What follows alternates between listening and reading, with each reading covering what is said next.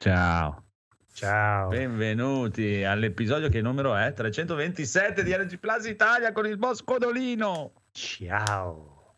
Il regista Phoenix. Ciriao. L'irreprensibile Federico. Uella, ciao ragazzi. Il proprietario terriero Daigoro. Uè, ciao. E il nostro tecnico Rob. Buonasera a tutti.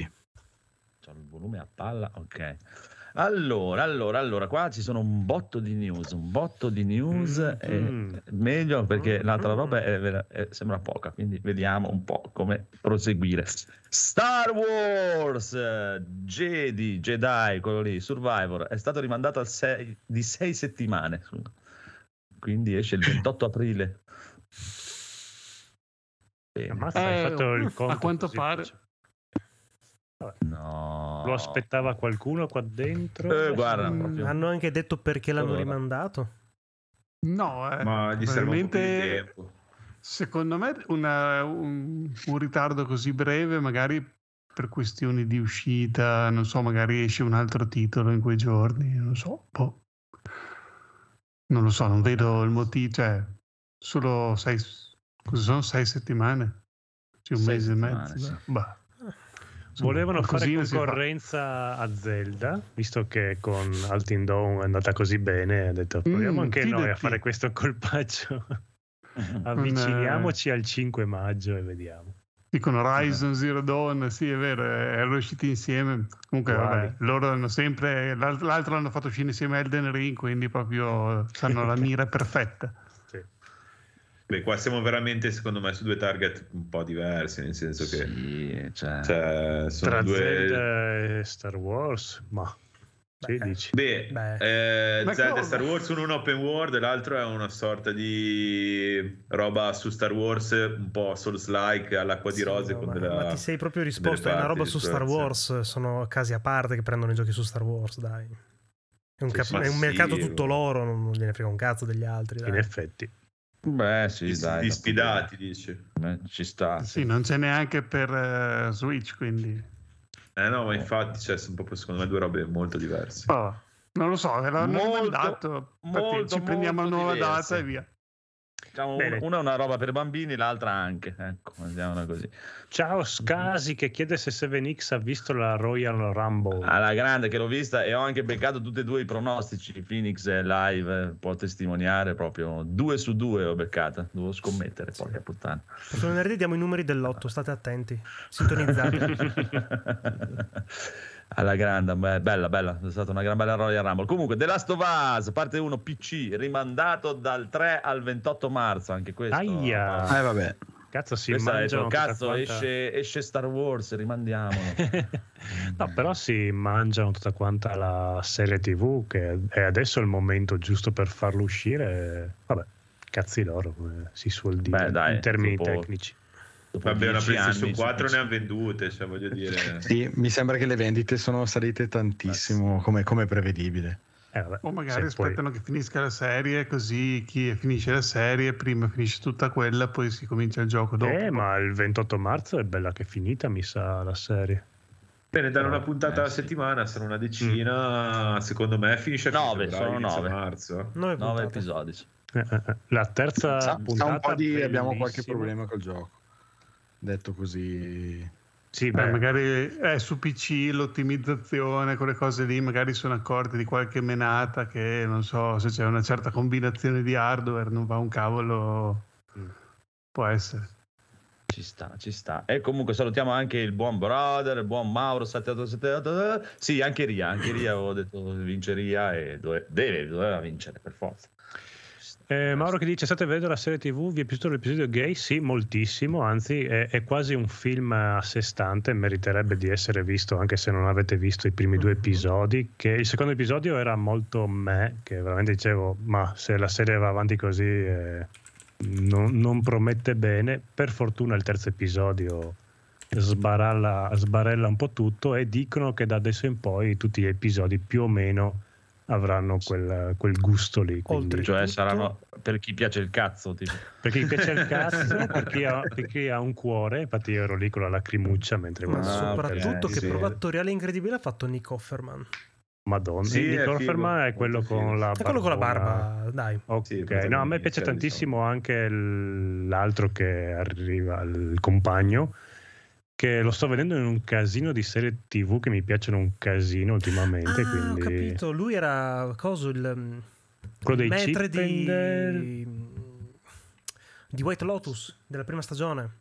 Che non ho visto, c'era anche in Physical, che era molto bella come serie TV. Fa sempre la parte del gay, non so, probabilmente. Sì, anche là.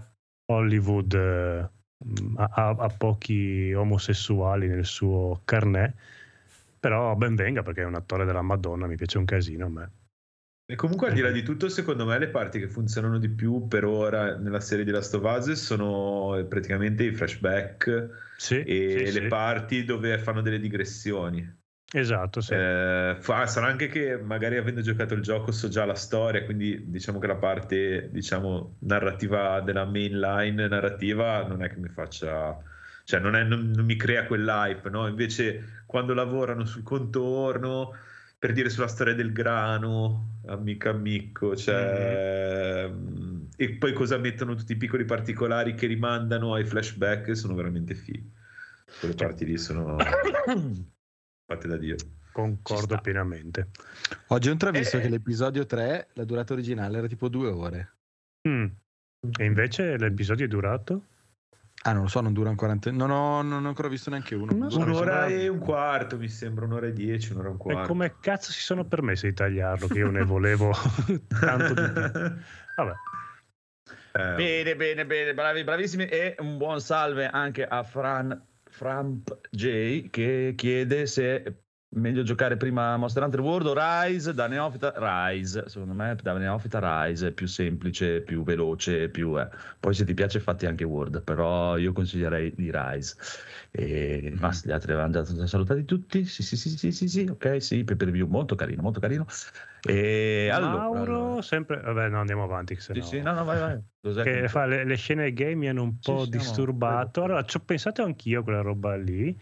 Ma a me disturbano anche quando fanno vedere un po' troppo morbosamente anche un rapporto etero. Dico, sì, vabbè, dai, non me ne frega un cazzo di che voi due vi state divertendo a letto, andiamo avanti.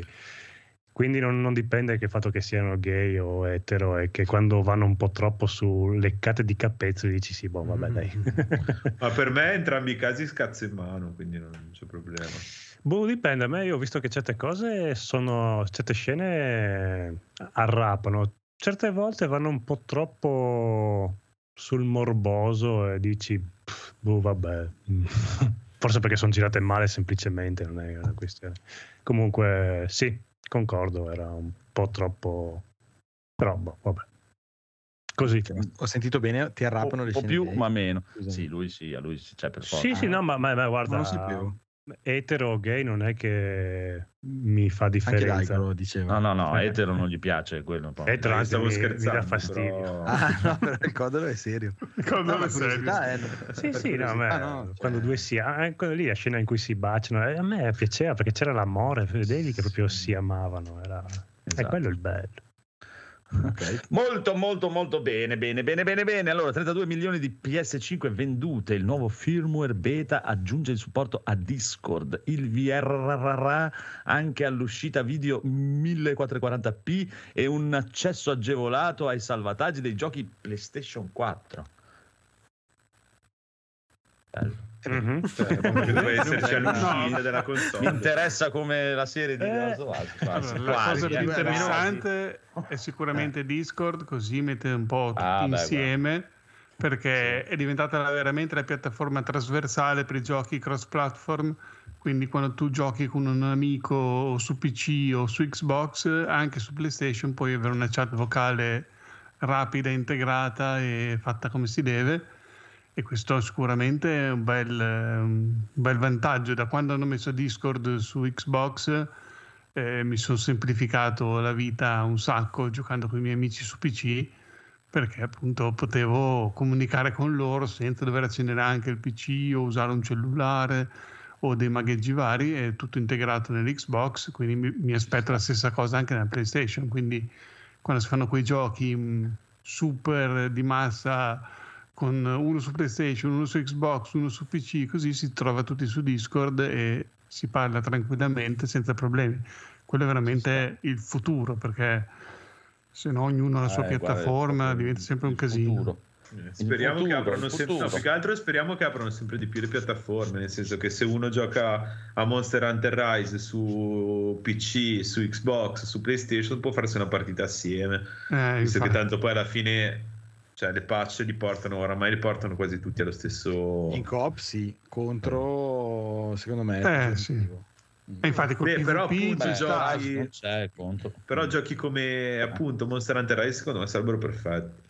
Ma non era uscita la news che era stato qualcuno o Sony o Nintendo, qualcuno che aveva espressamente richiesto di non fare sta cosa? Non mi ricordo male. Probabilmente soprattutto Nintendo no, solito... era PlayStation che era molto restia al cross platform, e poi è stata semi, se ricordo bene, una storia di qualche anno fa. Sì, ce l'hanno tirato dentro. L'unica che non voleva, Microsoft molto più aperta, Nintendo anche abbastanza... Ma più che altro io penso che la questione di Nintendo sia legata al fatto che è tanto giocata dai bambini, quindi cercano di tenere la piattaforma, per dire, non esiste ancora una voice chat interna alla console, nella Switch. Di conseguenza cosa fanno? Secondo me hanno proprio dei problemi a far interagire la gente, cioè, sono restii a creare un ecosistema in cui c'è un'interazione più viva, no? Nel senso dove, per dire... la gente parla e interagisce normalmente, probabilmente per una questione di bambini che ci giocano e che quindi magari possono essere avvicinati da pedofili o quant'altro, capito? Cioè, essendo una piattaforma tanto incentrata sul gioco dei bambini, lo mettono tanto in mano ai bambini, e si vede che ha paura di queste robe qua. Ecco, bravi quelli di Nintendo che lo mettono in mano ai bambini, esatto. Ti piace.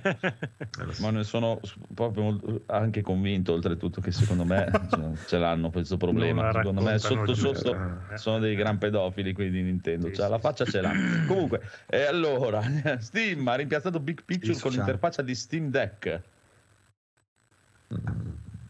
Sì. Qualcuno l'ha provato? No, senti che c'hai sempre lo Steam Deck in mano, l'hai venduto? L'ha venduto? Io non Biggio in chat, cioè, chiediamogli. L'ha venduto al conigliastrolo, che l'ha venduto a Massimo. È stato non so se vi ricordate, Steam qualche anno fa aveva fatto questa interfaccia chiamata Big Picture per, diciamo, usare tutto Steam con il joypad, quindi trasformare il PC con Steam in una sorta di interfaccia console. E esiste da un po' di anni, addirittura poi ti filtrava, perché Big Picture adesso non c'è più, i giochi che avevano l'interfaccia interamente controllabile col pad, cosa non scontata, almeno fino a qualche anno fa su PC. E niente, però Steam Deck poi col suo Steam OS a base Linux, come sapete, è uscito con un'interfaccia tutta sua, e avevano già detto che comunque quella poi sarebbe... è diventata la nuova interfaccia, cioè simil console, comunque interamente controllabile da pad, quindi non necessita di mouse, soprattutto mouse, non tanto la tastiera per usarla, e adesso l'hanno portata, era in beta e nella versione definitiva adesso c'è. Non l'ho ancora vista, bisognerebbe chiedere a chi ha usato Steam Deck se l'interfaccia è molto comoda. Penso che io male non mi trovavo, però è bello, è bella. Faccia bella, sì. Salutone a Biggio, scusami, non ti avevo visto che stavo guardando di porno in un'altra pagina, mi spiace. Salutone a Biggio, ciao Biggione. Prego Federico, scusa. Più che altro mi chiedevo se magari Rob, che è tecnico e più informato, se esiste ancora o se stanno andando avanti col discorso appunto dello Steam OS. Tipo, se io sul mio PC volessi installare tipo il sistema operativo di Steam Deck sul PC, che magari mi libero di Windows, oppure faccio una partizione a parte, che giochi giravano molto bene su Steam Deck, dei giochi che sul mio PC arrancavano e facevano schifo, anche mettendoli a 720p con i dettagli al minimo, su Steam Deck andavano una favola. Però tu sei cattivo, cioè, tra i driver delle schede video mi sa che escono su Windows, e poi sei un ricco di merda, hai speso $1 milione per comprarti 4 scatolette, e te lo volevo dire prima, cioè potevi, invece di spendere quei soldi per una PlayStation 5 e un Xbox, ti compravi una scheda video e giocavi con disco su PC e via. È proprio sei strano, veramente strano, secondo me. Per fortuna adesso c'è Discord su PlayStation, ma vabbè. Ma, allora, per rispondere alla domanda, io l'ho detto più volte che, cioè, secondo me l'obiettivo di Valve è liberare il PC dalla dipendenza da Windows e quindi da Microsoft come si alza la mattina, e questa cosa parte già da quando avevano fatto le Steam Machine. Poi le persone, a me è sembrato che si sono concentrate molto sull'hardware, ma per me il punto, non dico di forza, ma il punto su cui spingeva Valve è proprio l'utilizzo di Steam OS fatto da loro, che base Linux, quindi sistema operativo libero, non dipende da una casa che lo vende commercialmente. Sembra a me che adesso, col successo di Steam Deck, abbiano trovato un po' il cavallo di Troia per fare questa cosa, perché se comunque le case di sviluppo adesso ci tengono a far sì che il gioco giri bene su Steam Deck, vuol dire che o devono fare una versione Linux con la cura, la stessa cura di quella Windows, poi è molto altalenante la cura, ahimè, purtroppo, dei porting, questo lo sappiamo, oppure di far sì che perlomeno la versione Windows giri bene col Proton, che è quell'interfaccia, quello strato, diciamo, esatto, di chiamiamola emulazione, ma probabilmente per chi lo conosce meglio e più tecnico non è il termine giusto, io non ho approfondito così tanto. Però ecco, il fatto che tantissimi giochi girino benissimo su Steam Deck va assolutamente in quella direzione, perché comunque fino ad oggi, cioè, diciamolo, un PC da gioco, non mettere Windows, ma mettere, poi ci può essere differenza tra le versioni di Windows, l'ultima magari ti dà, appena uscita, ti dà dei problemi e così via, però dico, in generale, non mettere Windows e mettere un altro sistema operativo come Linux per giocare vuol dire proprio andarsela un po' a cercare, perché dopo tu dici, questo gioco che su Linux girava meglio, penso che sia un caso molto particolare, perché in generale comunque le ottimizzazioni sono fatte, le feature così sono fatte su un sistema operativo più diffuso, che comunque è alla stragrande Windows, però queste cose potrebbero appunto cambiare con la diffusione di Steam Deck. Secondo me è questo che loro vogliono sotto fare. Sotto. Comunque, Cyberpunk ora ha il DLSS 3.0. Oh, cos'è? Ale. Ecco, non sapevano che compravo una 4090, e allora mi detto, vabbè, mettiamo. Vabbè, anche qui un po' sti cazzi, però più che altro l'ho scritto perché il DLSS 3.0 ha una cosa, mi sembra che non abbiamo parlato fino adesso.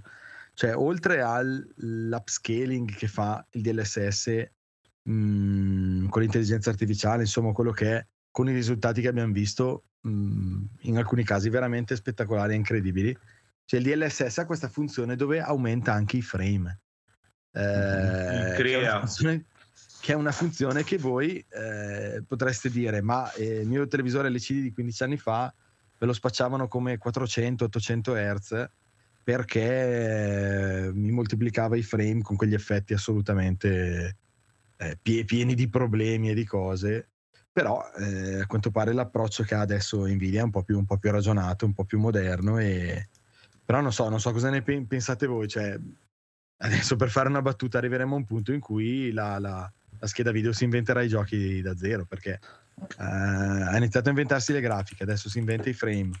Hai visto? Sono legati all'intelligenza artificiale, mi sembra di capire, nel senso che sono riusciti a ottimizzare, cioè, dove manca, diciamo, la potenza proprio bruta, cioè riescono a ottimizzare con... No, allora, il punto di DLSS, poi dopo loro dicono, vabbè, comunque, perché Nvidia nelle sue pubblicità punta molto anche sul fatto che il PC riesce ad arrivare a frame rate che... sono molto più alti delle console, un po' meno con la generazione attuale, perché adesso ci sono comunque parecchi giochi che girano a 120, però, cioè, il bello proprio anche del PC è il fatto di giocare a frame rate altissimi, soprattutto sui giochi d'azione. E il DLSS, facendo girare i giochi, mettiamo che tu usi un display 4K, ma col DLSS il gioco in realtà internamente gira a una risoluzione molto più bassa, può essere anche tipo un Full HD, però poi questa elaborazione te lo fa diventare del tutto simile a un 4K nativo, però dovendo renderizzare internamente dei frame a una risoluzione più bassa riesce a farne molti di più. In questo caso invece l'aumento di frame non è proprio dovuto al fatto che riesce a farne molti di più nativamente, cioè all'interno del PC, ma proprio al fatto che oltre ai frame che il gioco crea, il DLSS ne crea di intermedi. Chiaramente questa cosa crea un minimo di lag, perché deve comunque avere dei frame da elaborare, per cui creare quelli in mezzo, ma io sono un po' perplesso da questa funzionalità, non capisco. Bisognerebbe provarla. No, bisognerebbe vederla e provarla, cioè, appunto dico, però a questo punto l'anno prossimo. Beh, era uscita la notizia che delle statistiche di Steam, che tantissima gente gioca con delle 1440, dico 1040, sì, 1000, cioè con delle... o su display full HD per esempio. E quindi probabilmente la spinta è facciamo giocare sempre meglio gente con roba più attempata, piuttosto che spingere sempre sulla potenza bruta, cioè, penso e infatti che la linea sia quella sulle ultime GPU, infatti sì. Però cioè, alla fine si sono incriccati su questa cosa. Ovviamente loro devono vendere le schede grafiche, però probabilmente vogliono comunque dare quel tipo di spinta verso quella tecnologia lì. Poi ovvio la loro proprietaria è così. Ma mi sta venendo in mente una cosa adesso mentre parlavate, si diceva che questa cosa del DLSS era una roba tipo che si basava un po' sull'IA, cose di questo tipo, no? O mi ricordo male? Sì. E cioè il DLSS, le prime, almeno le prime versioni, ma credo sia ancora così, cioè per applicarla a un gioco il DLSS deve essere istruito sul gioco. Esatto. Cioè non crea le grafiche così da zero, come tu prendi un'immagine e la ridimensioni. Cioè devi conoscere il gioco, e quindi quando poi tu lo applichi alla tua partita, lui conosce già le grafiche del gioco, per semplificare un po' il discorso. Sì. Però esatto. Cioè, una volta che tu, cioè tipo se ti va via la connessione, non è che deve essere collegato a un... No, non è che li scarica da... Okay. No. Non è in tempo reale questa cosa. Sì, non è una roba che tipo c'è bisogno del server di Nvidia che elabora in remoto qualcosa. Fai tutto in locale. Però sì, per come l'hanno spiegata loro, praticamente c'è il DLSS. Se deve renderizzare un orologio, è in grado di capire che quello è un orologio, prende fra una moltitudine di milioni di dati di renderizzazione di orologi e cerca di farlo al meglio possibile, piano piano. Poi vedetta proprio e anche per rispondere al codolo, il DLSS è un paciarillo dentro le schede video che te la fa funzionare meglio sprecando meno risorse, ecco. Sì, no, volevo sapere questo 3 che è la nuova versione che hanno messo nelle schede video nuove, c'è solo sulla serie 4000 praticamente, è un po' così, non lo so, cioè a me per dire, per me è già una roba assurda che su una 4090 uno debba usare un DLSS, cioè per me è proprio una... Cioè, ci sta su una scheda video medio budget, un cazzonato che gli dà una mano per arrivare a cosa. Ma che tu mi vendi una 4090 a 2.000 euro e poi per far girare la roba in 4K te la sbori perché abbiamo il DLSS, cazzo, cioè vai a fanculo, E tanto fa ridere che chi ha recensito la 4090, per esempio, anche su Digital Foundry dicevano non ha più senso neanche parlare di settaggi nei giochi perché è talmente potente... Cioè, rispetto alle altre schede, che non ha senso non mettere tutto al massimo. Molte volte ci sono dei settaggi che tra AIG e Ultra, come li chiamano spesso, c'è una leggerissima differenza che però ti ammazza un po' il frame rate, e quindi non vale la pena attivarlo all'oggi, un domani, lo stesso gioco lo fai girare su un PC di domani, però questa qua sembra è una scheda che c'è oggi, quindi chi la vuole con 2.000 euro se la può. Hanno fatto il giro dall'altra parte, dai. E la scheda di domani, esatto. Uscivano i giochi che non avevi la scheda video per pomparli, ma adesso è uscita la scheda video che non hai i giochi per farla girare, per usarla. Esatto. Sta lì a dormire. Cioè, è bello che esiste, è bello che ha una sua nicchia, molto nicchia, però è bello che esiste. Cioè, se la vuole. Loro devono andare avanti, in un modo o nell'altro devono cercare di andare avanti. Questi i poteri forti, e da tutto il discorso io ho evinto che praticamente il nuovo ordine mondiale è guidato da Nvidia, che prima o poi governerà il mondo con le schede video che creeranno tutto, creeranno Skynet. Esatto. Ricordati che l'Nvidia è sempre una brutta bestia. Ci sta. Comunque vedremo. Adesso Daigoro se la compra e poi ci farà una recensione. Mm-hmm. Io ti ripeto, cioè, sono rimasto ancora ancorato lì perché meno male con una 2080 ancora non hai problemi, non giocando in 4K, giocando in 2K. Il mio più grosso problema è che non ho niente a cui attaccarla, quindi penso che me la comprerò e me la infilerò a tre di chiappe per le dimensioni che ha, visto che ti arriva il divano nuovo, è buona anche come tavolino da salotto probabilmente. Attento che il Codolo potrebbe eccitarsi da questa cosa. Sì, guarda, la cosa rimanere turbato se fosse senza amore. La cosa più assurda che potresti fare è comprare una nuova scheda Nvidia e tenerla lì tipo sullo scaffale per dei mesi, cioè sarebbe un soprammobile. O tenerla nascosta. Uno schiaffo persino a Federico, proprio sarebbe uno schiaffo morale anche a Federico. Gli mandi le foto. Come va la tua PlayStation?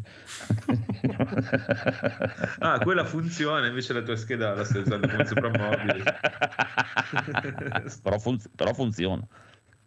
Si spera. Perché se no vedremo. Final Fantasy 14 contro i mod.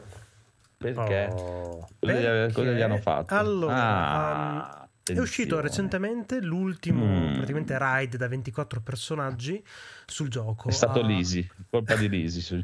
Sicuramente. No, ma a parte quello, praticamente ogni volta che esce un nuovo raid, fondamentalmente i team, diciamo, comprovati che giocano cercano in tutti i modi di essere i primi a terminarlo, di fare il world record, eccetera. Ok. Scusa un secondo, ringraziamo Trinatria che ha fatto un raid. Grazie, signor Trinatria. Grazie Trinatria. Ciao, utenti di Trinatria. Ma l'hai finito alla fine Dead Space? Diccelo poi Trinatria, facci sapere. Esatto. Prego Phoenix, scusi. Ecco, ha fatto specie questo giro perché a quanto pare il world record super sbru che è stato effettuato praticamente è stato rilevato che utilizzavano dei cheat fondamentalmente. Come quello di Guitar Hero, hai visto che era beccato quello che faceva i super video che guarda come sono sborone su Guitar Hero, hanno visto che cheatava di brutto. E quindi praticamente è stata rilasciata questa intervista dal buon Yoshi P che fondamentalmente ha ribadito quello che doveva essere un po' l'ovvietà del mondo, che nel senso che cazzo serve? Cioè, nel senso non approviamo, secondo noi non sono necessari, ed effettivamente non sono necessari perché è un gioco che ti permette di personalizzare quella qualunque, come anche solamente l'interfaccia di mod all'interno del gioco fondamentalmente. È anche molto bello, viene tutto Pottanas è bello. Ma anche l'interfaccia completa, tu puoi personalizzarla completamente. Sì. Puoi cambiare qualunque cosa, puoi rimappare qualunque cosa. Semplicemente hanno detto: vi abbiamo dato la possibilità di fare tutto quello che volete. Ora non cagate il cazzo. Esatto. Ma la gente vuole sempre di più. Abbiamo fatto il world record. Non l'avete fatto il world record, smettetela. Schifosi. È così. Allora, torniamo dal tecnico Rob invece, che prima ci voleva dire due robine su questo Direct Storage per PC che è in Forspoken. Ha sentito parlare tempo fa e poi era morto. E purtroppo purtroppo per te, dico, nel senso, il meme dell'SD della PlayStation è finito. Cioè? È finito perché Direct Storage ha provato proprio questa cosa qua. Allora, Direct Storage, come dicevi tu prima, è questa funzione di cui abbiamo parlato mesi fa, che viene integrata in Windows 11, poi non ho ben capito se l'attivano anche sul 10 o meno. Comunque, cazzo ha 10 ancora, cioè. Che all'oggi è utilizzabile in Forspoken, che è il primo titolo che l'ha implementato. Ho visto un paio di video che ne parlavano e facevano vedere i test. Fondamentalmente velocizza il caricamento dei giochi perché mentre prima, diciamo, la grafica di gioco veniva caricata in RAM e decompressa dalla CPU e poi mandata alla memoria video della scheda video, si salta un passaggio e questo lavoro viene fatto dalla scheda video, quindi la decompressione dei file viene fatto direttamente dalla scheda video. Quindi usi ancora meno CPU, tipo, anche.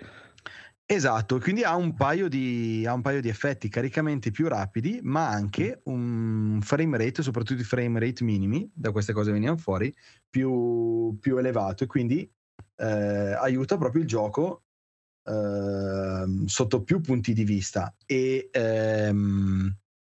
La cosa non richiede necessariamente una CPU potente o un SSD molto veloce, però è chiaro che i maggiori vantaggi si hanno con un hard disk NVMe tipo un Gen 4. La però cosa ci vuole il PCIe 4.0 o basta? Questo non te lo so dire perché in realtà io ho visto che il settaggio è stato provato anche su un disco SATA. Esatto, anche su un disco SATA, okay. Quindi non può essere Gen 4, quindi okay. A questo punto direi che non è un prerequisito, però è chiaro che se voi la cosa l'attivate su un bel SSD veloce M2 con l'NVMe e una CPU veloce ne avrete più beneficio. Infatti i due video che ho visto, uno dei due era quello di Digital Foundry, faceva vedere che lo stesso livello di Forspoken viene caricato dal PC, però lui, ecco, c'è da dire che usava un i9 12900K, quindi con un hard disk appunto NVMe dei più veloci, col direct storage spento in game viene caricato in 5 secondi e 37, mentre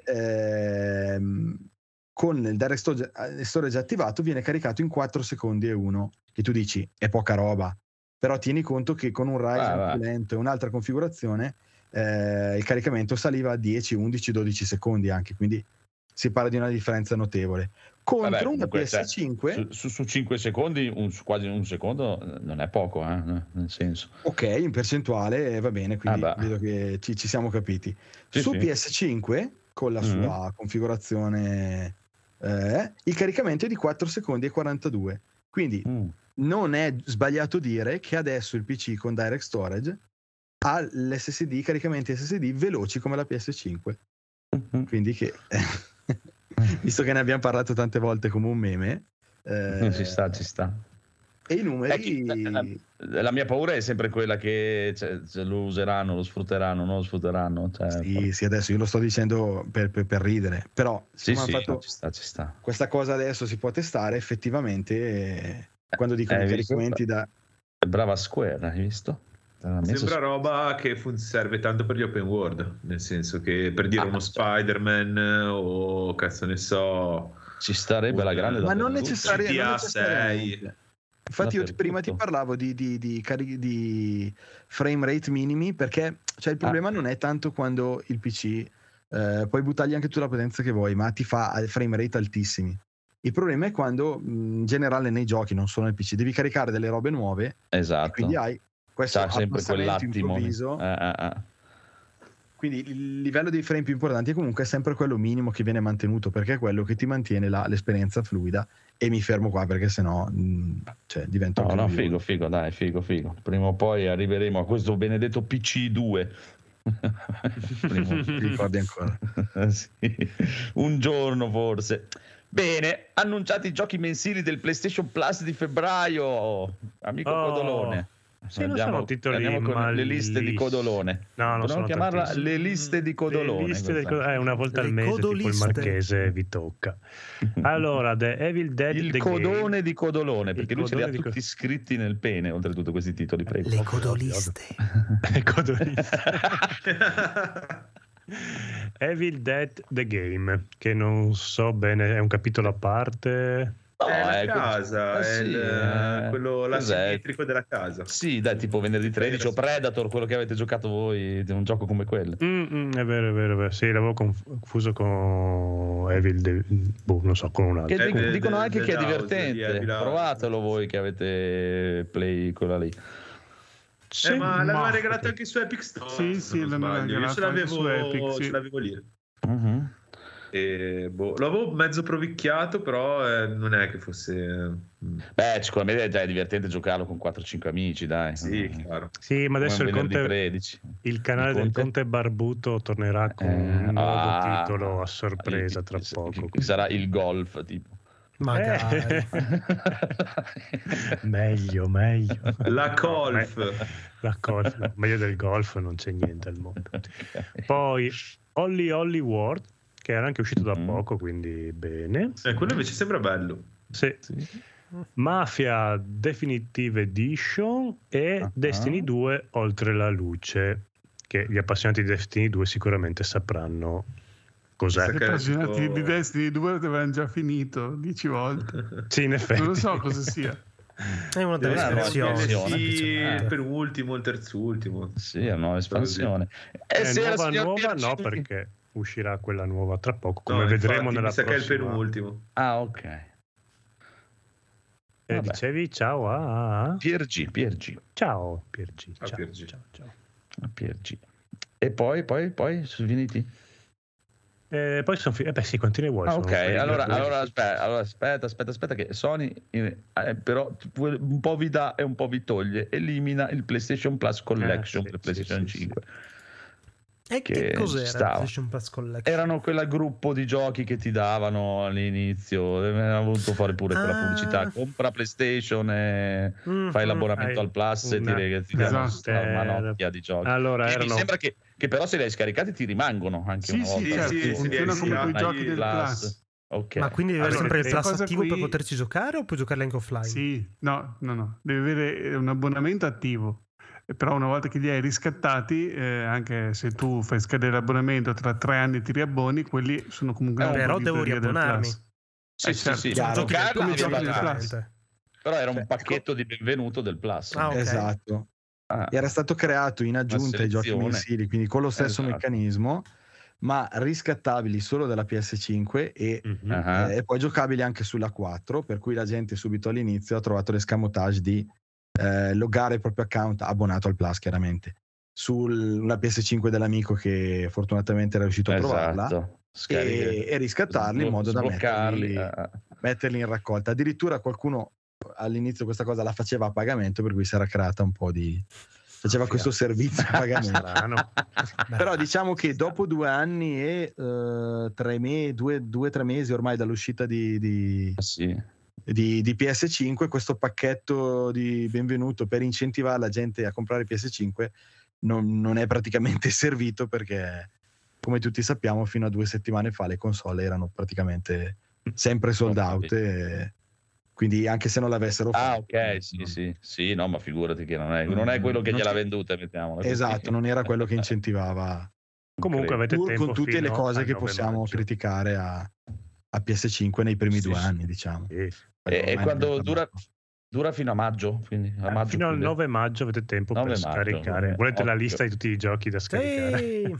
Qualcuno l'ha tempo fino a maggio per comprare una PlayStation 5 anche, se avete intenzione di comprarla, ci state pensando. Phoenix, ci sono la Royal di Final Fantasy già pagata. Perfetto. Vabbè, non mi serve allora volete la lista visto che tanto la chiedete a grande voce. Batman Arkham Knight, Battlefield 1, Bloodborne, Call of Duty Black Ops 3, Crash Bandicoot, Unsaints Trilogy, Days Gone, Detroit Become Human, Fallout 4, Final Fantasy XV Royal Edition, God of War, Infamous Second Son, Monster Hunter World, Mortal Kombat 10, Ratchet & Clank, Resident Evil 7, The Last Guardian. Ah, 10 pensavo l'11 di Mortal Kombat 10, ma no. Vabbè. The Last of Us una cosa fatta 2 anni e mezzo fa. Uncharted 4, Fine di un ladro, e Until Dawn. E c'era anche Persona. Non la Royal, ma c'era anche Persona. No, quella era anche per la PlayStation 4, mi sembra che l'avevano dato tutti i giochi, se tu li riscatti poi tu dici che sono versioni l'avevano messo nel Plus mensile, ok. Cioè so che di questa collection un paio di giochi li hanno già tolti, dopo sono usciti anche nel Plus. Ok, va bene, ci sta. Comunque Rhapsody, Marl Kingdom Chronicles arriverà quest'estate, non so assolutamente cosa sia questa cosa. Ma lo sa Marco sicuramente. Okay. Io ho messo la news, poi sono cazzi suoi. Oddio, sì, cosa hanno tirato fuori? Era un gioco vecchissimo che si basava tutto su un discorso musicale, un JRPG meraviglioso, dolcissimo da vedere, una roba della NIS America, fantastico. Cos'era uscito su Nintendo DS qualcosa? Forse? No, è roba super vecchia. Non ho PlayStation 2 forse addirittura. Vabbè. Non ho assolutamente ricordi, però era tutto quel filone che era molto simile alla saga di Disgaea un pochino. Bello.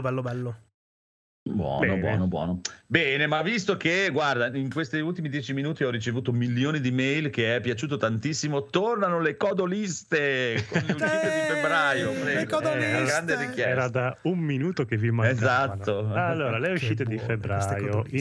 Mi strappo le unghie della felicità. Ma noi amiamo le codoliste, vadi. Allora, partiamo col 2 febbraio, Deliver Us Mars, non ho scritto per cos'è, ma penso per PC. Bellissimo, sì. Per tutto. Vedo, bellissimo. Tranne che per Switch. Bellissimo.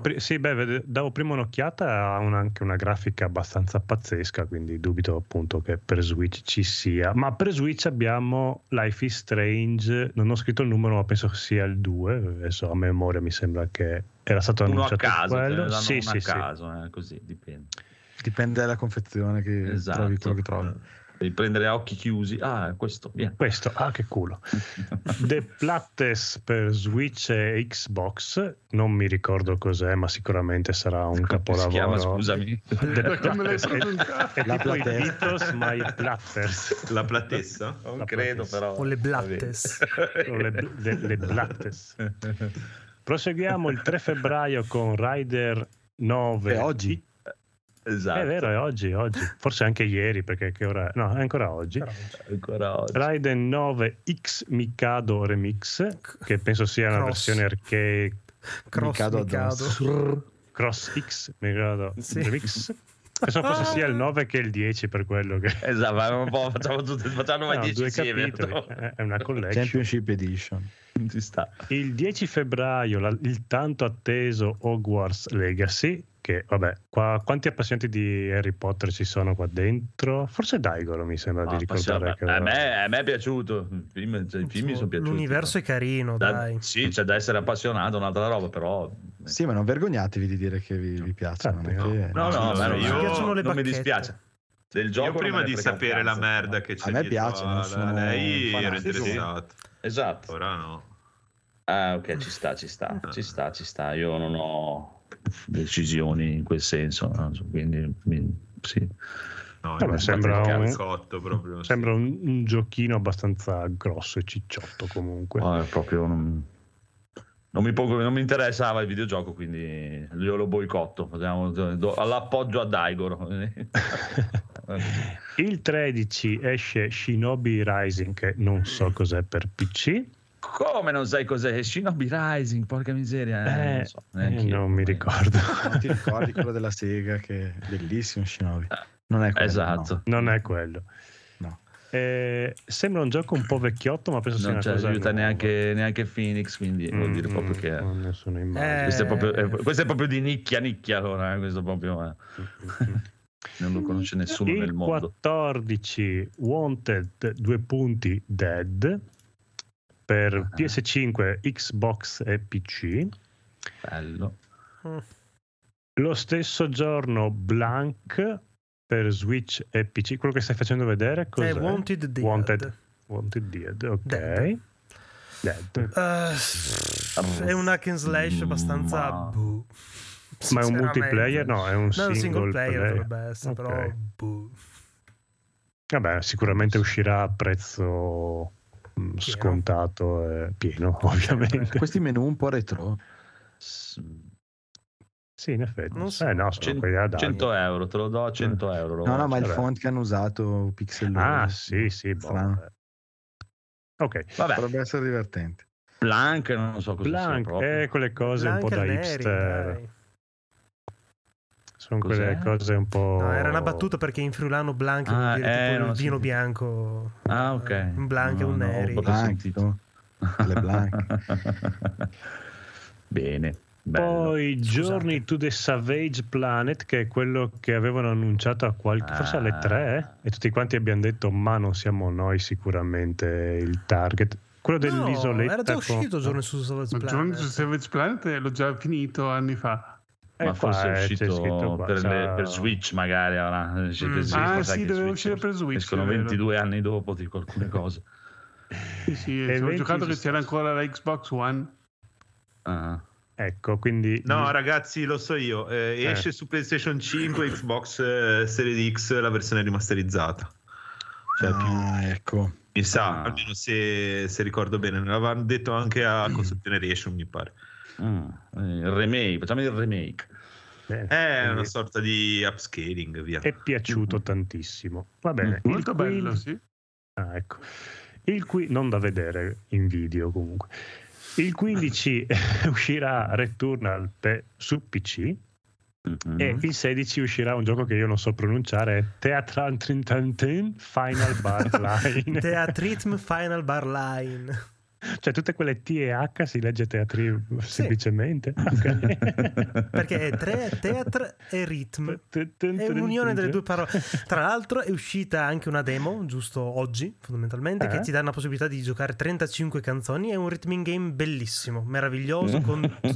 Allora, esistono tre... No, ci sono i personaggi in stile idol. E allora?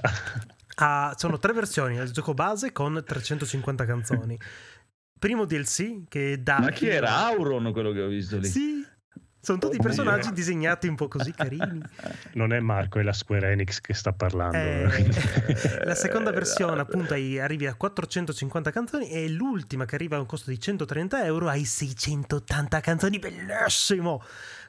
Ma le canzoni spesso di tutti i Final Fantasy, di tutti i giochi di Square, con anche Nier, Kingdom Hearts, capolavoro. Allora bene, non ti eccitare troppo, tieni troppo un tardi. Po' di beh, mangia un po' di zabaglione, perché il 17, il giorno dopo, uscirà Tales of Symphonia Remastered per PS4, Xbox One e PC.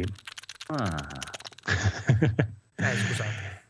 È lo stesso gioco, per lanciare questa remastered Bandai ha fatto una figata e praticamente sta pubblicando un episodio a settimana, l'anime di questo Tales of Symphonia sul loro canale YouTube. Questo mi interessa ed è meraviglioso. Sono lo stesso team che ha fatto anche l'anime di Tales of Destiria, super bello, super carino, super consigliato. Bello, ci piace. Lo stesso, oddio, adesso Fede mi caga il cazzo, ci ha fatto un pippone. Wild Hearts, come si dice? Che non mi ricordo mai come caghi il cazzo. Hearts, va bene. Hearts, Wild Hearts per PS5, Xbox Series X e PC. Ok. Il 21, per fortuna a febbraio ha solo 28 giorni, perché sennò Like a Dragon Ishin per PS4, Xbox One, PC, serie XS e PS5. Okay. Sì, meraviglioso. Sempre il 21 Atomic Hearts per PS4, Xbox One, PC, serie XS e PS5. Il giorno 22 Digimon World Next Order per Switch e PC. E vabbè, qua so che ci sono tanti appassionati di Digimon. Okay, è lo stesso giorno, fondamentalmente il gioco di Digimon, questo è vero che ne avevamo parlato in qualche scorso episodio, molto bene. E lo stesso giorno, quando ci sono tanti appassionati, uscirà il PlayStation VR 2 con non 10 ma quasi titoli disponibili al lancio. Che poi ne parliamo se ci avete voglia. Ci abbiamo molta voglia, ma calmati, perché il 23 esce Songs of the Forest per PS4 e PC, non so cos'è.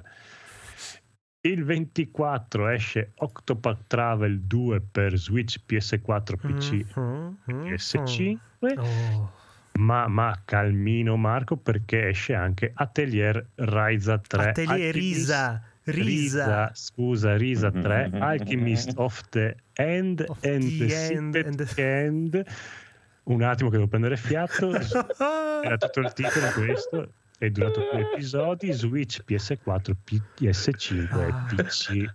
Capolavoro. Smettete di godere, perché esce anche Kirby's Return of the Dream Land Deluxe Super Championship Edition.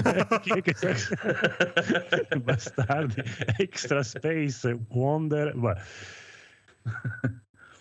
Il poi... giorno 27 scassa. È Kerbal Space Program 2. Cioè, sì, cos'è Kerbal Space Program 2? I pacciarilli che costruiscono i missili per andare sullo nello spazio. Allora, confesso di aver saltato un paio di giochi per PC strategici che onestamente non me ne fregava un cazzo. Ma questo per me ti piace? Questo se lo proverebbe, sì. Okay.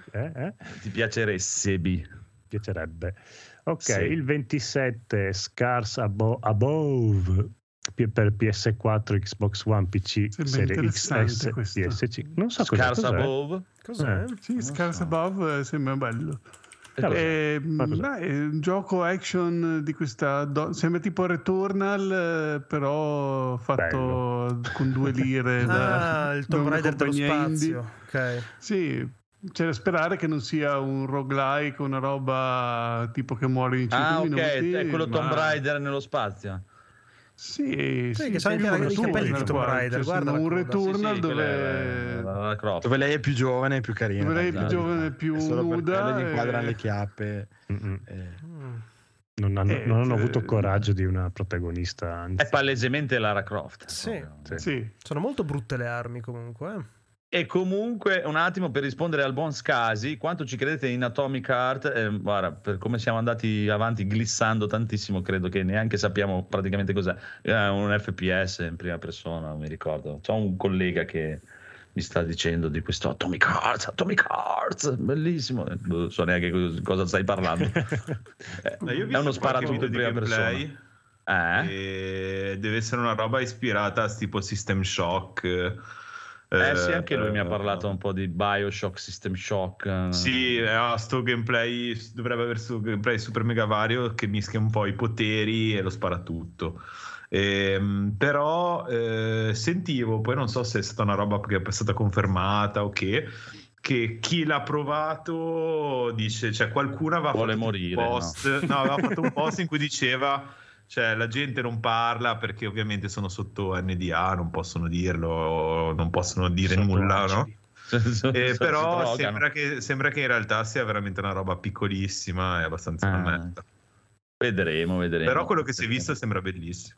Vedremo solo la situazione con le palline bello. Non è che mi convinca tantissimo, No.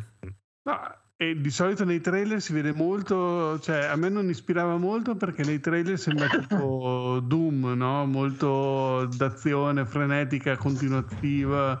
Invece vedo qui sono anche dei puzzle. Secondo me con quel potere, Federico, puoi anche raccogliere le cartacce.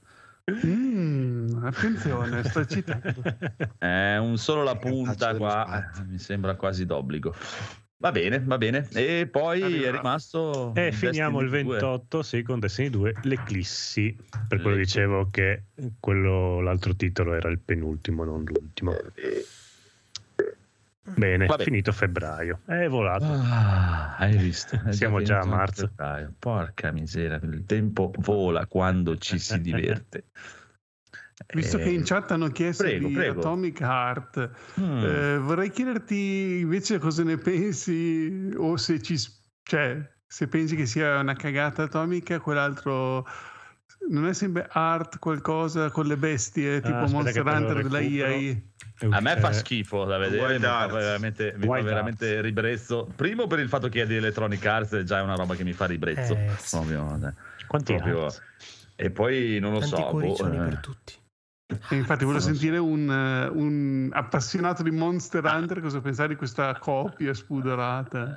No, a me da vedere così mi fa schifo, proprio mi fa veramente cagare, ma proprio a livello estetico tutto, non mi piacciono i mostri. Però mi sa che gliel'hanno fatto dei giapponesi, no? Non sono quelli di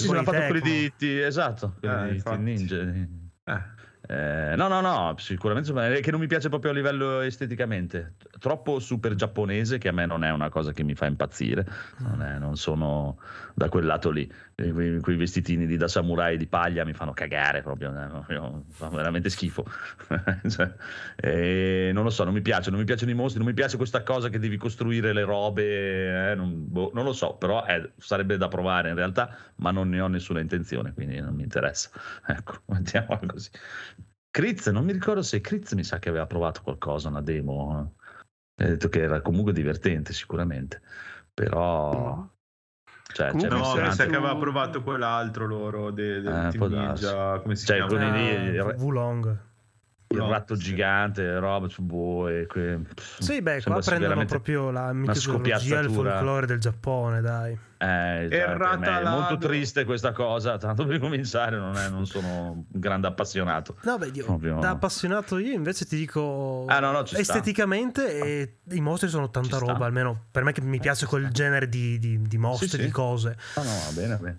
Ancora non mi convince tanto la meccanica di costruire e il fatto che sia di IA, sinceramente è da provare. Ci hanno provato tutti sempre a fare un Monster Hunter, prima o poi qualcuno riuscirà a andarci vicino. Ma c'è da dire che loro hanno già fatto anche quell'altro, dai. Sì, hanno fatto quello sempre con gli yokai, roba con quei mostroni che hanno fatto anche l'anime, poi era molto carino. Sì. Poi c'è anche quello di Bandai, un po' più futuristico, come si chiama quello di Bandai, non mi ricordo, che dicono che è anche carino anche quello, però ancora quello di Koei Tecmo, quello è quello di Koei Tecmo, e ce n'è uno di Bandai che non mi ricordo come si chiama.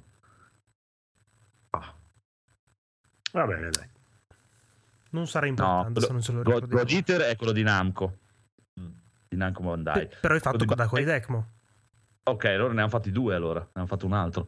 Tokiden. Quello lì. Tokiden. Comunque, nessuno si è mai avvicinato a Monster Hunter. Mettiamola così. Non lo so, da vedere. Non mi interessa. Fai un solo la punta, Federico, e così me lo guardo da te. Va bene. Te lo farò, visto che appunto esce anche nel Game Pass le 10 ore di prova. Mi sono tenuto per il weekend quello di Monster Hunter, che me lo voglio vedere per bene. Sono curioso di vedere cosa hai combinato su Monster Hunter Rise. Non lo so, non mi fido, mettiamola così, non mi fido. Ci sta bello, ma non ci vivrei. Allora, cominciamo con la puntata, con il buon Daigoro, che stasera siete in pochi a avere roba, ma il Daigoro ha la roba buona. Daigoro ha sempre la roba buona, attenzione signore. Spoiler. Allora, sì, abbiamo giocato in settimana, è stato streamato tra l'altro in una maniera abbastanza lollosa dal canale di Tricast, perché ci siamo messi con Ale e Elisi a provare la mod co-op di Elden Ring, che appunto è stata sviluppata in maniera amatoriale ma con una gran qualità, perché appunto probabilmente si basa su quello che era già il co-op del gioco, e con le classiche righe di codice ha sbloccato la possibilità di avere una co-op seamless, nel senso senza stacchi, senza continue evocazioni. Devo dire che funziona molto bene, nel senso che le anime vengono condivise, il gioco scala con, diciamo, la vita dei nemici, sulla base di quello che è il numero dei partecipanti, penso anche del, non lo so, il livello no, non penso, ma il numero dei partecipanti sicuramente. E poi gli oggetti li devi, diciamo, raccogliere singolarmente, però poi tutte le cutscene le vedi tutti, e funziona bene, devo dire, al di là del fatto che io ho una connessione pessima, quindi qualche volta ci siamo persi, e oltre al fatto, vabbè, che ovviamente il conigliastro avrebbe dovuto partecipare, ma da grande detrattore dei giochi From Software alla fine ci ha tirato il pacco, e quindi niente, è saltata la sua partecipazione, però niente, ci va di riprovarlo, quindi siamo arrivati fino al primo boss, quello all'entrata del castello. Abbiamo fatto proprio poco, nel senso che poi, vabbè, Elise doveva andare a dormire eccetera, però abbiamo provato tutta la parte, diciamo, iniziale. È molto bellino appunto poter cavalcare tutti assieme, andarsene in giro, cioè, infatti poi la prossima volta vogliamo provare ad andare un pochino anche nella parte quella bassa, classica, dove c'è quel castello eccetera, e vedere un pochino com'è, giocare tutti insieme. Poi è bello perché si fa due chiacchiere, ognuno c'ha un po' il suo personaggio, è carino, nel senso è una roba divertente. Ma come funziona il mondo? Cioè, tipo, uno ospita e gli altri si uniscono al suo, quindi esatto. Quando ritornano cioè, se tu con quel personaggio ritorni nel tuo mondo, tieni i boss li devi ritornare a fare? No, tieni la progressione. tutte le volte nel tuo mondo i boss così saranno già sconfitti, sblocchi falò, sblocchi batti boss, nel senso ti tiene tutto e ti si crea un tuo save state. Funziona così praticamente, nella mod devi andare appunto su GitHub e scaricarla e i file li copi dentro alla cartella di estrazione di Elden Ring e ti si crea praticamente un eseguibile a parte e quando lanci quell'eseguibile lì sei scollegato dall'anti-cheat e dall'online, quindi non ci sono invasioni né niente. E cosa succede? Puoi anche modificare i failini per mettere una password, così che sei diciamo più protetto. I failini sono i file piccolini. Sì, esatto, lo apri con il blocchino note e imposti la password e niente. Poi cosa succede? Chi ospita, abbiamo fatto fare, mi sembra Dale di Tricast perché era quello con la connessione migliore, deve schiacciare un oggetto mentre gli altri devono schiacciarne un altro, tipo l'effigie di Malino. Hai la riverenza.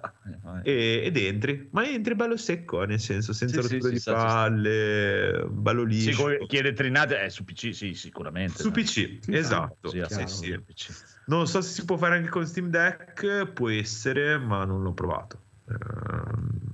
Forse esiste una procedura per fare anche con Steam Deck, perché in effetti...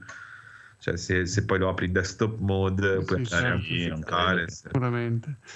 Però appunto per poi devi registrare l'eseguibile per poi vederlo dall'altra modalità di Steam Deck, quindi poi è un po' una rottura di scatole. Comunque va molto bene, lo consiglio.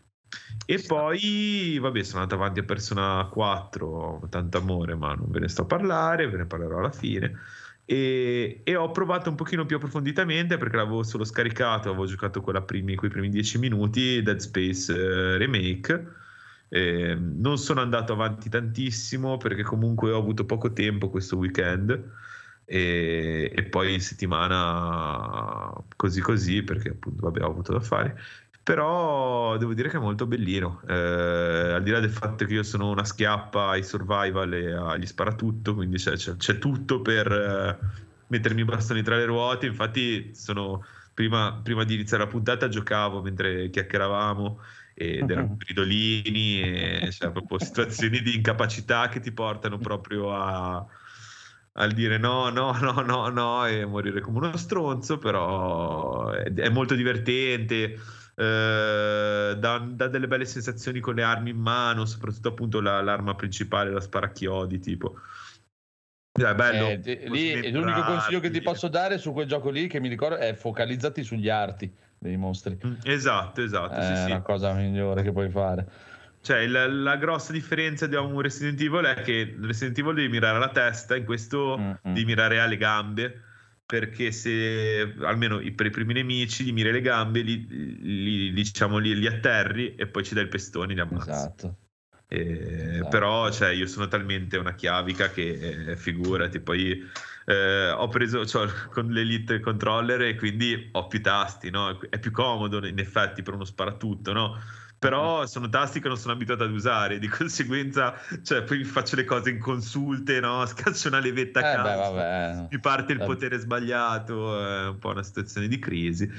Però cioè, devo dire, dal punto di vista grafico, cioè, sul mio PC gira non l'ho visto per niente, non l'ho visto ancora. E il sonoro spacca, nel senso, ho giocato così in cuffia, senti da dove ti attaccano, perché poi ti spuntano dal nulla, no? Chiaro, classica roba alla Alien, no?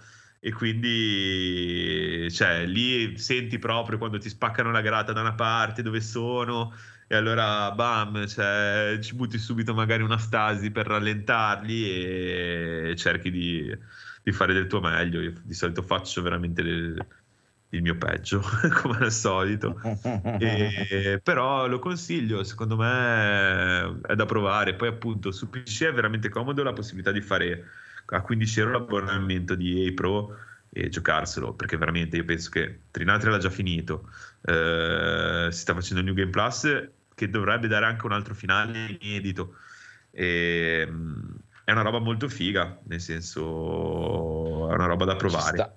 Ci sta bello futuristico, con le sue armi futuristiche, plasma, laser. Però secondo me lì hanno sbagliato, si vede che non lavorano in quelle robe lì, perché se ti do il mio plasma con un colpo dovresti spappolare sia loro che il muro dietro e tutto.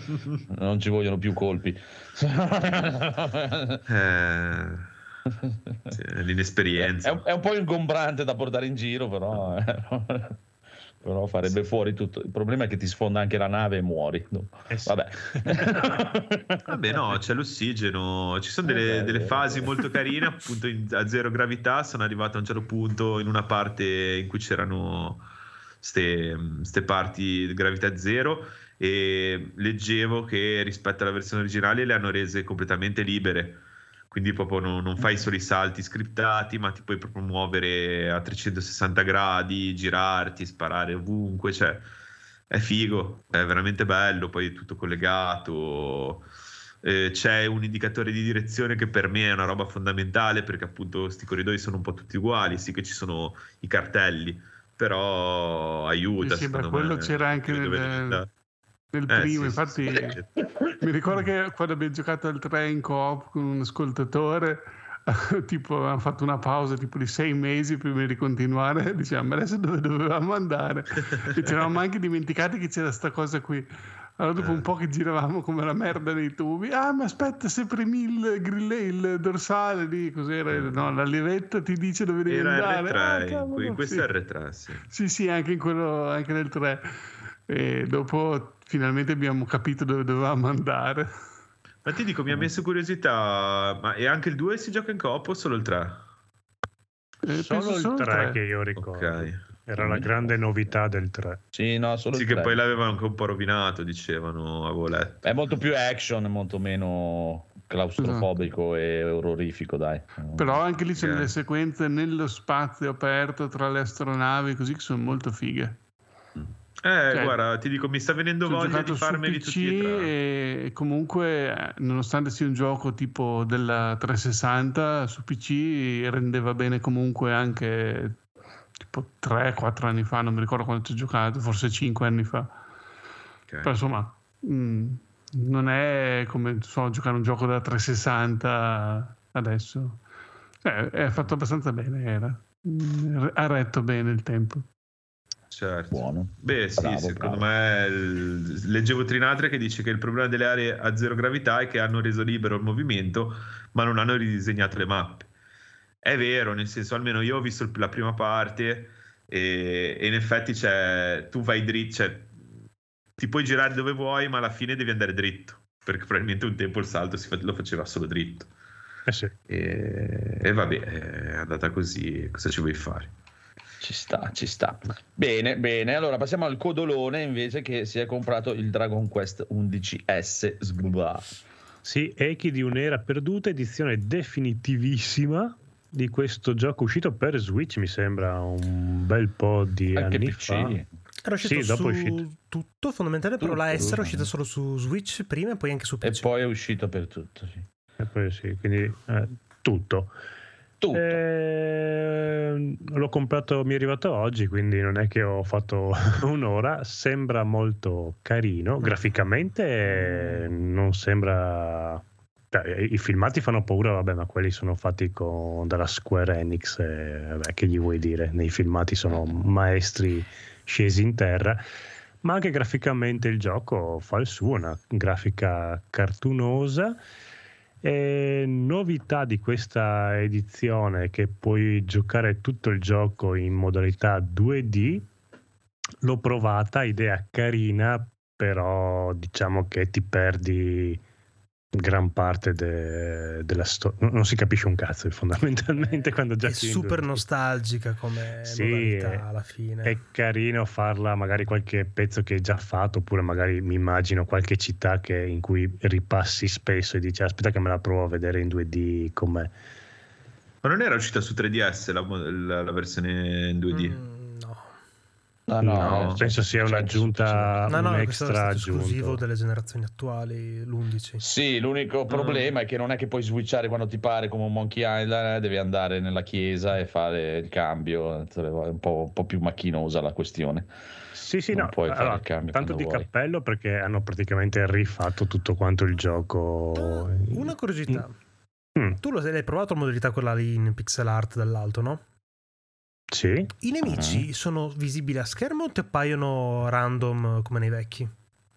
Allora, tipo i tre slime iniziali, quelli ti appaiono nello schermo e ti vengono incontro. Ok.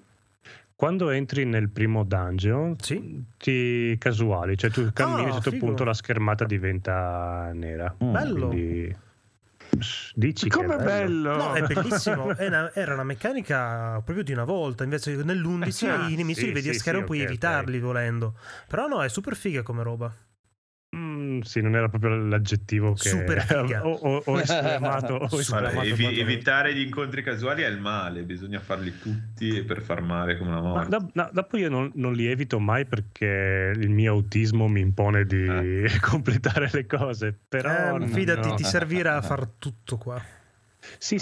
No, appunto dico, comunque a prescindere non evito i mostri, però mi sarebbe piaciuto vedere. Mettere il brivido di non sapere cosa ti aspetta, cammini, fai oh cazzo mi hanno attaccato, bellissimo, conti fino a 2, sai che ti parte l'incontro casuale, chissà chi sarà, sarà un ratatà bellissimo.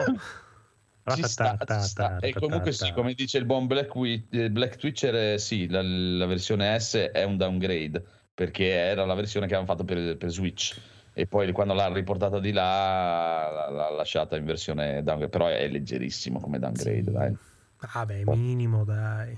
Poi con la meccanica in più che è molto carina, hanno orchestrato le musiche, che preferisco un leggero downgrade che le musiche orchestrate. Le musiche orchestrate sono molto fighe, fatte dalla Tokyo Metropolitan Orchestra, quindi una delle più grandi orchestre della prefettura di... No, non lo so, sicuramente. Ho le text, però dai, sta. Sì, sì, considerando che non era neanche tutta sta robona inizialmente, direi che... No, dai, ci sta. E mi dicevi tu, Marco, che hanno aggiunto delle meccaniche per le romance? Sì, che praticamente volendo preservare la romance anche con, per esempio, alcuni personaggi dei party, oltre che non la ragazzetta del villaggio iniziale, la tua amica d'infanzia, dai. Non so, ma meglio dell'amica di infanzia non concepisco. Hai incontrato Jade? No, sicuramente. Capirai. No, capirai. Specie quando lo vedrai vestita da coniglietta, capirai. Ma sicuramente avrà un fisico da paura e quelle tette gigantesche. Però l'amica d'infanzia. Ma Phoenix, il Codolo è un romantico, non è un maiale come noi. Io raccolgo le fragole, non è che... Ma lei ti colpisce con una lancia se vuoi, fa tutto. Vabbè, vedremo. Il Codolo raccoglie le fragole col culo di solito. Esatto. Non è un romantico. È un romanticone. Questa coniglietta è meraviglioso. Bene. Va bene, basta che non spappoli le mie fragole.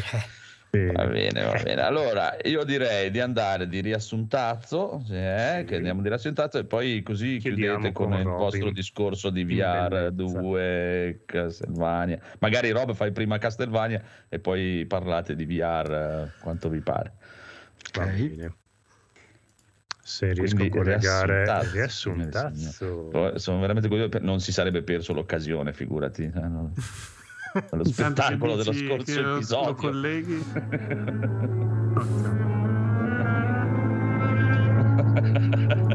Parte già bene. Riassunto in G Plus Italia, episodi 325 e 326, o erano 523 e 526. Ormai ho perso il conto.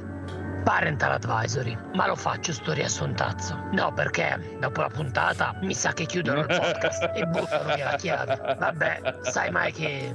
Oh, ma ne avete un paio d'ore? Perché mi sa che stavolta è lungo. E riassuntazzo dico, perché il mio pene è piccolo, duro, ma piccolo. tempo delle mele acerbe, ovvero quando i nostri prodi eroi ricordano le prime loot box, ne arrossiscono e prendono una brutta china. Fa strano parlare di loot box ad inizio 2023. Ti ricordi bei tempi, quando lo scopo non era solo cacciare le balene, ovvero i giocatori cicciottelli, ma adesso pure il Parlamento si mette di mezzo, dicendo abbasso le loot box, buh alle loot box. Un vero peccato. Non potremo più inculare soldi ai videogiocatori. Adesso dovremo vender loro una valuta che verrà valutata, ma secondo di chi la valuta e come valuta la valuta dipenderà il nostro guadagno. È un bel dilemma. Pensare che bastava dire al giocatore: vuoi scalare la classifica? Allora caccia sti soldi, spendi pezzente, spendi! Non funziona più nulla. Pensa che pure Stadia è morta. Lunga vita Stadia. Ma se è morta, non preoccuparti, morta una Stadia se ne fa un'altra. L'importante è che rimborsi.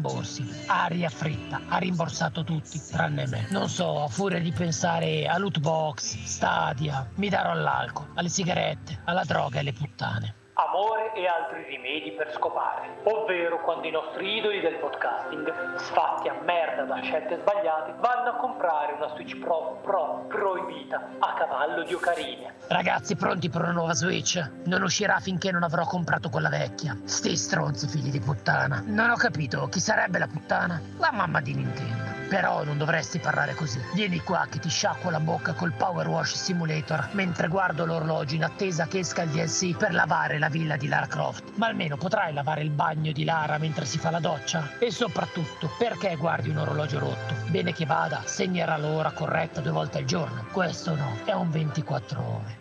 Il paziente forse inglese, ovvero quando i problemi di psiche sono troppo invadenti nella vita di un videogiocatore. Ho sentito che un pesce gioca a Pokémon Scarlatto, acquista uno Street Fighter con una storia, quindi un Mortal Kombat, e poi un Shenmue senza una trama, quindi un Virtua Fighter, e si mette a fare l'alchimista, prende un pestello per pestare le erbette al grido di "Tiè, muori erbetta malefica, muori tu e tutti i tuoi fili, stei d'erba". Profumo acre di donna, ovvero quando il famoso stilista Cocò Edoardo irrompe sul mercato della cosmesi con il suo profumo di Mashugai Canal numero 5, avvelenando Poirot. Che problema hai con lo spadone? Non riesco a maneggiarlo, una mano mi serve per gestire il porno. Poirot, caro mio, non ti facevo così pervertito. Vedi, tra un assassino sul Nilo, uno su un treno e chissà cos'altro, dovrò pure scaricare la tensione. Indovina chi viene a cena. Spoiler, tu sei il piatto, non l'ospite. Ovvero quando l'inquietudine ti fa dire Hai notato che Voldemort è ricresciuto al naso? Certo che la chirurgia estetica fa più miracoli della magia. Ma dove l'hai visto? Ora fa lo spogliarellista con chip e chop. Devi vedere che noci che hanno. Non ci pensare. Tieni sto Kindle nuovo di pacca. Ci puoi scrivere sopra, ma non ci si può più leggere. Spero non sia un problema. No, guarda, trovavo scomodo leggere mentre guidavo il treno. Sono deragliato un paio di volte. Ora, mentre lo faccio, preferisco videogiocare con la Steam Deck. La guerra dei rosi di rabbia, ovvero quando le cose iniziano a prendere una brutta piega, ma sul serio. Miau, sono tornato, merde. Visto l'evento Microsoft? Non ho visto un cazzo, tanto noi non siamo il target. Tipo, hai presente Minecraft? E vai veloce a costruire il castello, e vai a distruggere il castello dell'avversario. Ci sono però degli orari in cui puoi attaccare e degli altri no. Oh, devi timbrare il cartellino. Mica è un lavoro, mica mi pagano. O Elder Scroll, la cui caratteristica principale è di avere 1000 icone. Senti, se fanno espansioni un seguito l'avrà. Ma che cazzo dici, è un gioco ignorato da tutti. E poi sti giochi, c'è un tam-tam su internet, ma solo perché sono nel pass, altrimenti chi vuoi che se li fili, come quella cacata di Redfall. Non è che ogni cosa è successo perché è nel pass. Taxi driver nel deserto, ovvero quando la passione delle 4 ruote è fuori posto e fuori giri. Buongiorno, favorisca la patente prego. Non ce l'ho. Fare la patente è uno stracassamento di palle. Come non ce l'ha? Almeno mi dia il libretto di circolazione. Guardi, non so dove sia. Questa macchina l'ho rubata. Ma cosa sta dicendo? E cos'è questo odore? Ma non è niente. Sarà il cadavere in putrefazione nel bagagliaio. Vedi, dovrebbero vietare i giochi di guida. Certo, come no. Meglio i giochi di guida che i giochi sui fattorini. Cosa succhia mia madre ai nani? Il naso, cosa vuoi che succhi? Dai, su, vai a scrivere bestemmie sulla carrozzeria della macchina nel tuo bel gioco di guida. Silvia Ewe, cavaliere per Silvia, ovvero quando basta trascrivere quello che è stato detto che è sufficiente. Hai rotto i coglioni, tu e Dark Souls. Non capite un cazzo, The Witcher è un gioco di merda. Rissa. Io parlo in maniera oggettiva e io parlo in maniera di cagate. Se metti Sbirulino in The Witcher non vende. Veramente esiste già e ha fatto il botto. Sarà bello il cavaliere generico che fa rollino. Quadrati di testa, ovvero puoi fare tutti i regionali, ma sbagli l'area geografica. Cos'è questo campanellismo che suona nell'aere? Non so, saranno quel di Ceseno di Reggio, non saprei. Comunque non ne posso di questo razzismo, nascosto nelle pieghe del codice di programmazione. Ma ti pare che prendi Frey? Ma chi? Quello di Futurama? Sì, in questo gioco finisce a fare pompini in carcere perché rubava, e rubava perché è un piccolo ladro non caucasico. Tenta il suicidio e si ritrova nel mondo dei Simpson, dove il gatto Homer senza testicoli gli dà degli stracci e delle orribili sneakers, grazie alle quali può fare parkour magico, in un mondo dove non c'è nulla su cui fare parkour. Ma il parkour sta moda di merda, non ce l'eravamo tolta dalle palle. Non so, e sto sfigato per ritornare a New York deve andare in giro in questa landa desolata dove non c'è nessuno. Il 99% dell'umanità è morta e così zompa in giro da solo come un Peter Parker meno effeminato. Comunque bella scusa quella dell'umanità ridotta quasi a zero, bella scusa davvero per non doversi sbattere a programmare le solite 2 linee di codice che poi, te le fai scrivere da ChatGPT, manco ti devi sbattere a scriverle più tu. Mad Max, oltre la sfera del puzzo da scende, ovvero lavati per carità divina, lavati ogni tanto, facci sto favore. Ora io capisco che vi dovete lamentare per tutto, se lo fai uguale al videogioco non va bene, se lo modifichi non va bene, il problema è l'attrice che non le somiglia e via di body shaming. Ma no, quale body shaming? È calculation shaming. Sta attrice non sa lavorare per sottrazione, si sarà fermata alla prima elementare. Certo che se ci mettevano un lanciafiamme era meglio, o delle teste decapitate che fanno sempre la loro porca figura in un film, o che so, poi magari mettevano l'amore che vinceva su tutto, anche sui funghi zombificanti, un po' come Willow, perché l'amore è la forza più forte dell'universo. Senti, smettila di leggere le note dei baci perugina. Harry Potter è il principe mezz'uomo, mezza donna, mezzo fluido, mezzo solido, mezzo ovvero quando boicottare qualcosa forse è solo moda o forse no. Edizione straordinaria, la scuola di Hogwarts è accusata di inneggiare alla transfobia. I numi tutelari si schierano a suo favore, ma tanto lo sappiamo che figli di sultana erano. La scienza, d'altronde, lo dice chiaro: alla nascita puoi essere biologicamente uomo, donna, trans, X-Men, mediano centrocampista. Ma che cazzo stai dicendo? Esistono solo 2 sessi biologici, o nasci cinese o nasci ebreo. Guarda che sei in una posizione di potere, devi stare attento a puntualizzare, se no diventi sospetto. Mica sei il Papa che può dire quello che vuole, che nessuno dice niente. Che schifo, guarda, non dovrebbe essere permesso a tutti di avere un'opinione. Abbasso il libero pensiero, piuttosto abbasso la censura, dovresti essere il portabandiera di un podcast morale ed etico. Vabbè, ma in fondo tutto sto casino per un giochino dove interpreti un maghetto con problemi di identità che agita un rametto di legno e fa più con la bocca fingendo di lanciare magia. Si immaginasse di castare una bella palla di fuoco, uno sciame di meteore, cose così per dire. Invece cosa fa? Wingardium Leviosa per alzare una... Cazzo, basta uno sbuffo di vento per alzare una piuma, basta una scoreggia per smuoverla, sta cazzo di piuma. E poi il maghetto sbaglia pure a pronunciare la magia. Ma andate a fanculo, va, me ne vado. La morale è sempre quella: fai merenda con giretti. Sto cazzo! Saluti dal podcast che non è capace di dare un prezzo alla felicità. Io un'idea invece ce l'avrei. Mamma mia, grazie a Hive Games Twitch che ci ha fatto un raid. Grazie. Dio mio. Era lunghetto, ma ci sono 2 episodi, quindi. Mamma mia. Bello. Bravo. Aspettate, secondo signore e signori, breaking news. Il buon Arada ha annunciato che domenica ci sarà un annuncio che riguarda Tekken 8. Domenica ore 19 chat sarebbe che chat. C'è la data? Chissà. Domenica non so, 19 chat qua che ora è? Federico, tu che sai tutto. 8 di sera. 8 quello che volete. 8 quello che volete. Vabbè, domenica. E grazie anche a Hive Games in Italia. Switch, basta c'è Google. Che ora è 19 chat. Che New York, l'orario sale alle 13. Central European Time, quindi sono nel nostro, alle 19 italiane. Il chat è italiano. Central European Time. Ok. Bene, non ho mai capito quella roba lì. Comunque va bene. Sì. Comunque domenica un annuncio di Tekken. Il grande live di New Game Plus Italia.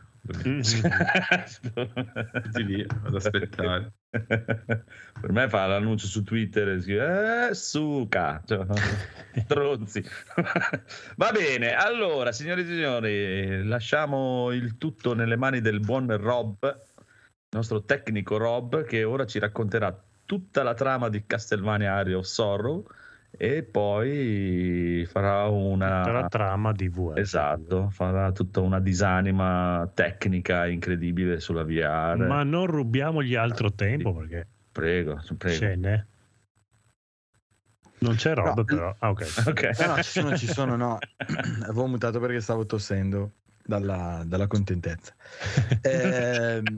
Ci sta. No, il gioco che ho giocato in queste 2 settimane, a parte il solito Bloodborne che sto portando avanti live sul canale Twitch, anche ieri sera ho giocato. No, sei costretto, non ti costringe nessuno. No, ma tra l'altro poi ieri sera abbiamo parlato anche di cose varie, per cui, cioè, se ci volete ascoltare anche solo per le cazzate che raccontiamo, più che volentieri.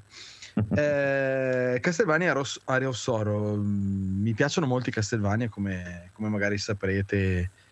Non li ho giocati tutti, ma un bel po'.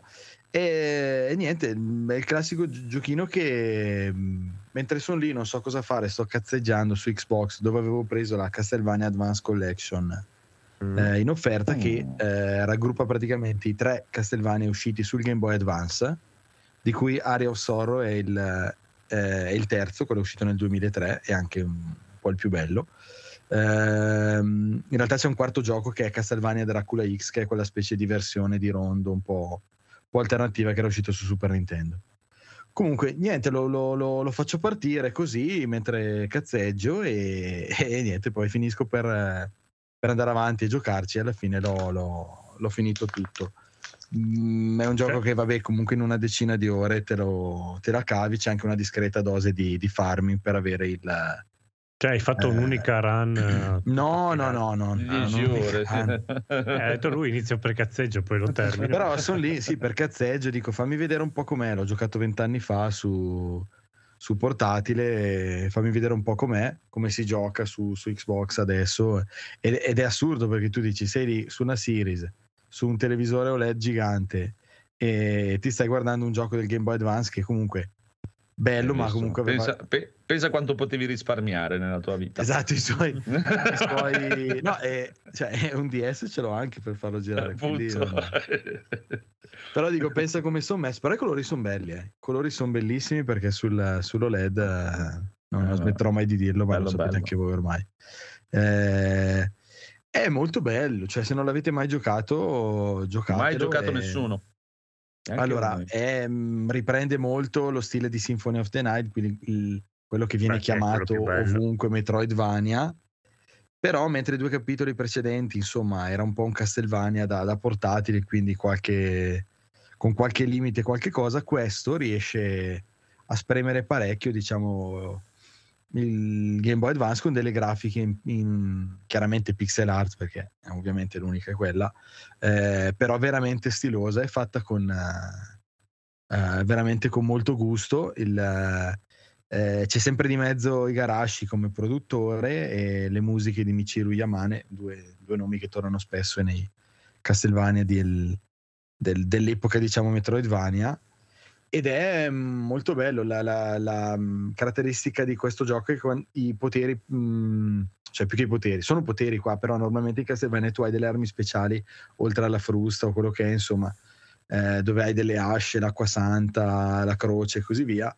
Qui praticamente i nemici, quando li fai fuori, ti droppano, oltre a degli oggetti come succedeva in Symphony of the Night, anche la loro anima, che equivale praticamente a un potere. Tu ne puoi equipaggiare 3, perché tutte queste anime si dividono in 3 gruppi, e ce ne sono alcune più rare, alcune che trovi più facilmente, insomma i nemici non droppano sempre. E da qui, come quello nuovo che ha fatto, anche quello nuovo, com'è che si chiama quello nuovo? Bloodstain. Anche quello c'ha quella meccanica, okay, lì c'ha questa meccanica. Quindi da qui la fase di farming, perché tu a un certo punto vuoi avere il certo drop o la certa anima da quel tipo di nemico, per cui continua a ucciderlo a ripetizione, non solo per i punti esperienza, perché poi il tuo personaggio livella, ma quindi magari trovi una zona comoda dove tu appena entrato, quando c'è la transizione da un'area all'altra che la schermata cambia, hai subito il nemico lì, continui praticamente a uscire e entrare, almeno io faccio così, con una cosa a livelli di autismo elevato, però lo faccio mentre magari ascolto i podcast, e quindi un po' il bello del gioco viene un po' rovinato, diciamo, da questa fase farming, a meno che vi piace particolarmente farmare nei giochi, per collezionare tutti i poteri. Ha una rilevanza per il finale vero, perché comunque arrivi a un certo punto dove puoi finire il gioco, ma se esplori bene la mappa al 100%, ci sono chiaramente le stanze segrete classiche, buttando giù i muri, colpendoli. Si può poi sbloccare un livello bonus e un paio di boss, diciamo, aggiuntivi, avere il finale vero. Quindi niente, gioco del 2003, rigiocabile oggi tramite questa collection che è uscita, mi sembra, dappertutto, su PlayStation, su PC, e molto, molto consigliato, molto stiloso. Ha un seguito poi, che è il primo uscito per DS. Scusa, chi è lui? Ah, Luca. Allora, il protagonista è Soma Cruz, che è un personaggio inventato apposta per questo gioco, ed è, penso, il Castlevania, perché poi tutti i Castlevania comunque non sono collegati tra di loro, a parte questi due, Area of Sorrow e Dawn of Sorrow, che è il primo del DS, dove ritroviamo i personaggi, e la storia non è proprio seguito, però sono legati tra di loro i due giochi. E in realtà ci sarebbe anche Rondo e Symphony, sto dicendo una castroneria, che sono uno il seguito dell'altro. Tutti i giochi hanno comunque un anno preciso dove sono ambientati, e questo mi sembra sia quello ambientato più nel futuro, perché la storia si svolge nel 2035, se non sbaglio. Ma dai, così là? Sì, il gioco non ha niente di futuristico, nel senso che comunque il gioco, infatti, non si direbbe, parte perché loro sono, questa persona, sono in visita in un tempio in Giappone, mi sembra, e a un certo punto non si capisce come si ritrovano intrappolati nel castello di Dracula, che è riapparso. È un isekai, quindi. Una volta lo prendi e no. È come l'isekai. Si ritrovano bloccati nel castello di Dracula, ma stranamente, perché Dracula, che riappare ogni 100 anni, poi nei giochi le eccezioni ci sono, era stato nel 99 intrappolato alla fine e sconfitto definitivamente, ma non così definitivamente a quanto pare, intrappolandolo all'interno di un'eclisse. C'è una cosa bellissima anche da dire così, cioè. E invece riappare stranamente il castello, che comunque è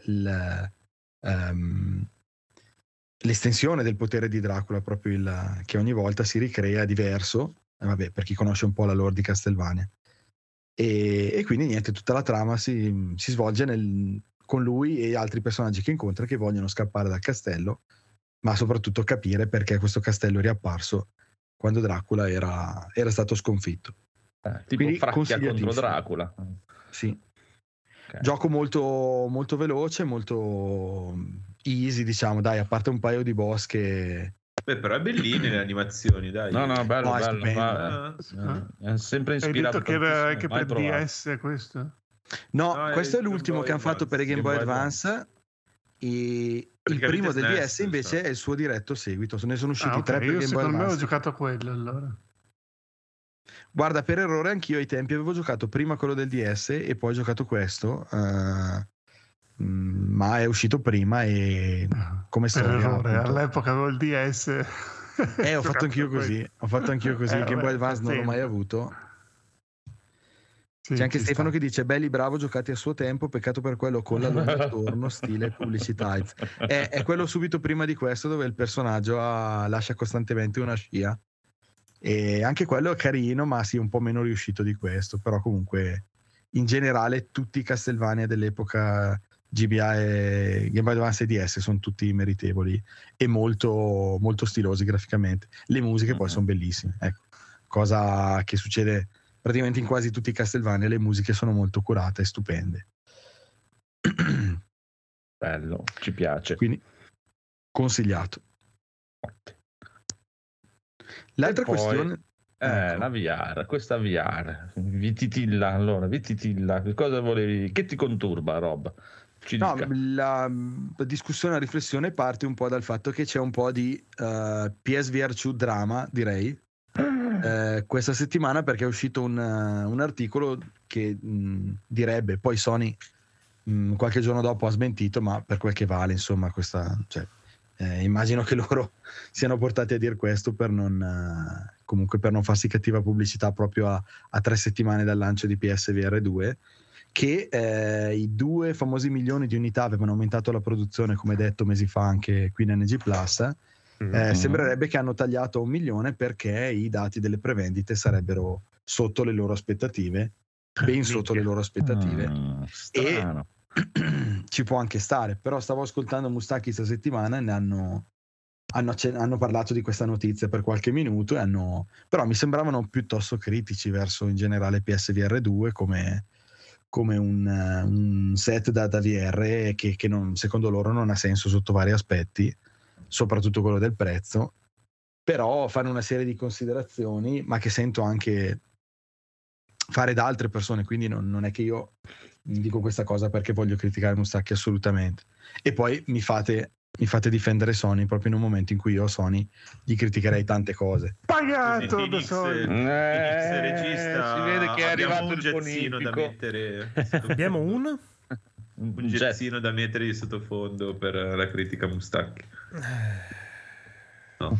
Ah, io ero curioso di discuterne con voi, nel senso non so cosa, so che a qualcuno interessa, a qualcuno no, probabilmente sono più quelli a cui non interessa e quindi non la prenderanno soprattutto al lancio, ma che in generale tipo Andrea non è molto interessato alla VR. No, io però non capisco troppo la critica, ma soprattutto il paragone col MetaQuest 2 che Federico so che ha diciamo ha ricevuto per Natale, o non mi ricordo se te lo sei autoregalato. Sì, me lo sono autoregalato. Allora io ho fatto così praticamente, grazie, ci sta, bello, mi piace, vai. Allora, io la VR ho sempre pensato fosse una cosa trascurabile, no? Quindi, e vedo che tutt'oggi molta gente con cui ho parlato, adesso magari che non hanno podcast e non sono così dentro al mondo come noi che stanno sul pezzo, lo considerano ancora una roba, una gimmick, che ci sono solo delle tech demo da 5 minuti, cioè non hanno ancora ben capito che in realtà esistono dei giochi completi e insomma, che non è che sono solo esperienze alla Vader Immortal che dura 40 minuti a episodio a dir tanto, e quindi proprio vedo che c'è questa non dico ignoranza, ma proprio mancanza di voglia di interessarsi a questo mondo, perché non l'hanno provato fondamentalmente, o l'hanno provato 10 minuti in una fiera e non puoi capire finché non provi la vita. Esatto, non è vendibile bene se non lo fai provare a qualcuno, e questo vedo che anch'io un po' la pensavo così. Poi infatti verso cos'era, novembre, forse prima, sono andato da un mio amico che aveva questo VR MetaQuest 2, me l'ha fatto provare, e intanto qua c'è sì, aspetta che sta. Non sono io. No, è Phoenix. Ah, ok. È il sottofondo. Prego, continuate. Il gettino. Tanto esatto, ci vuole la sigarettina. E quando l'ho provato, ho proprio pensato, cavolo, è veramente una figata. Io non pensavo che, tipo, quando lo provai, era il PSVR alla fiera 5 minuti e appunto c'erano questi move che andavano sì, un po' no, era un po' macchinoso. Quando tu prendi in mano per la prima volta i 2 comandini del MetaQuest 2 è veramente incredibile la sensazione di controllo che tu hai delle mani virtuali avatar, diciamo, e quindi questo proprio fatto fuori del cervello. Ho aspettato qualche settimana perché dovevano indicare il prezzo del PSVR2, che era quello che devo decidere se prendere uno o l'altro. Poi dopo hanno complicato il prezzo del PSVR, era 120. Fede, fermati. Si è spento piano. Sì, abbassa un pelino. Abbassa un pelino. Aspetta, sistemiamo questa cosa. Un altro pelino proprio. Ok, prego Federico, ricomincia tutto dall'inizio. Allora, come ti chiami? No, dicevi del sistema di controllo che funziona bene. Il sistema di controllo funziona, è una cosa che proprio ti è la prima cosa che noti quando metti in testa questo visore, che le mani sono perfettamente controllabili e, cioè, anche quando prendi in mano gli oggetti, non so, è presente, mi immaginavo, non so, come Skyrim, quando appoggi una cosa sul tavolo che cade tutto il resto perché la fisica, invece è una cosa che ho visto in quasi tutti i giochi, adesso è fatta benissimo, puoi manipolare gli oggetti, appoggiarli, girarli, fare impilare i cubi uno sopra l'altro, cioè veramente cose che non mi aspettavo così fedeli alla realtà, di toccare un oggetto, di averlo in mano. E appunto ho aspettato di provarlo a casa di questo mio amico, che dopo, da lì in poi, ciao, dovevo averlo. Ho aspettato qualche settimana per capire se dicevano il prezzo del PSVR 2, e quando hanno comunicato che era €600 netti, ho detto però è caruccio, il MetaQuest 2 costa €450, adesso ci penso un attimo, poi vedo un attimo come fare, poi dopo c'è stata questa offerta qui che da €450 era €399 con anche Resident Evil 4, e ho detto vabbè dai, prendiamolo, sti cazzi, cioè, poi in febbraio si vedrà, e così ho fatto. Bene. Ho quello lì, poi dopo non ho più, cioè, giustamente, cioè, avendone quello non penso di prendere anche quell'altro, perché due visori mi sembra veramente eccessivo. Sì, beh. Piuttosto sono in più che altro, se dovessi investire altri €600, ma anche molti di più a questo punto, piuttosto mi prendo un PC nuovo a cui collegare il Quest e usare appunto il PC VR collegato al MetaQuest. Il VR, quello rimane un po' anche il mio dubbio, cioè, è quello che stavo dicendo anch'io, cioè quello che vorrei dire anch'io più o meno dalla mia esperienza è che anche soprattutto la cosa che mi ha fatto desistere dal preordinare il PSVR 2 è il fatto che ha il cavo. Cioè, secondo me, cioè, io mi aspettavo che fosse una roba senza cavi, perché ho avuto sia il primo PSVR sia poi ho avuto il Quest, cioè, ce l'ho ancora, non lo uso tantissimo perché d'estate ci sudi dentro, ci muori, e adesso non ho ancora avuto modo di rispolverarlo tanto, però secondo me è una quality of life completamente diversa giocare senza il cavo. È proprio una roba molto molto molto meglio. Lasciamo stare il discorso dei controlli, perché il primo PSVR si appoggiava ai Move con la telecamera, c'era, cioè, proprio una roba vecchia, nata vecchia. E sì, è proprio nato me, già vecchio. Però proprio a me la cosa del cavo non mi va giù. E vabbè, poi ovviamente io ho il MetaQuest 2 e ho un PC che dovrebbe far girare un po' di roba volendo cablandolo. Io ho comprato il cavo da lungo, non l'ho ancora provato. Però ti dico, o così, o comunque so che si può collegare anche tramite, sentivo Lisi diceva anche tramite il modem. Sì, quindi puoi collegarlo tramite il router. E devi avere un wifi di nuova generazione per avere, sì, devi avere il wifi col 5 GHz.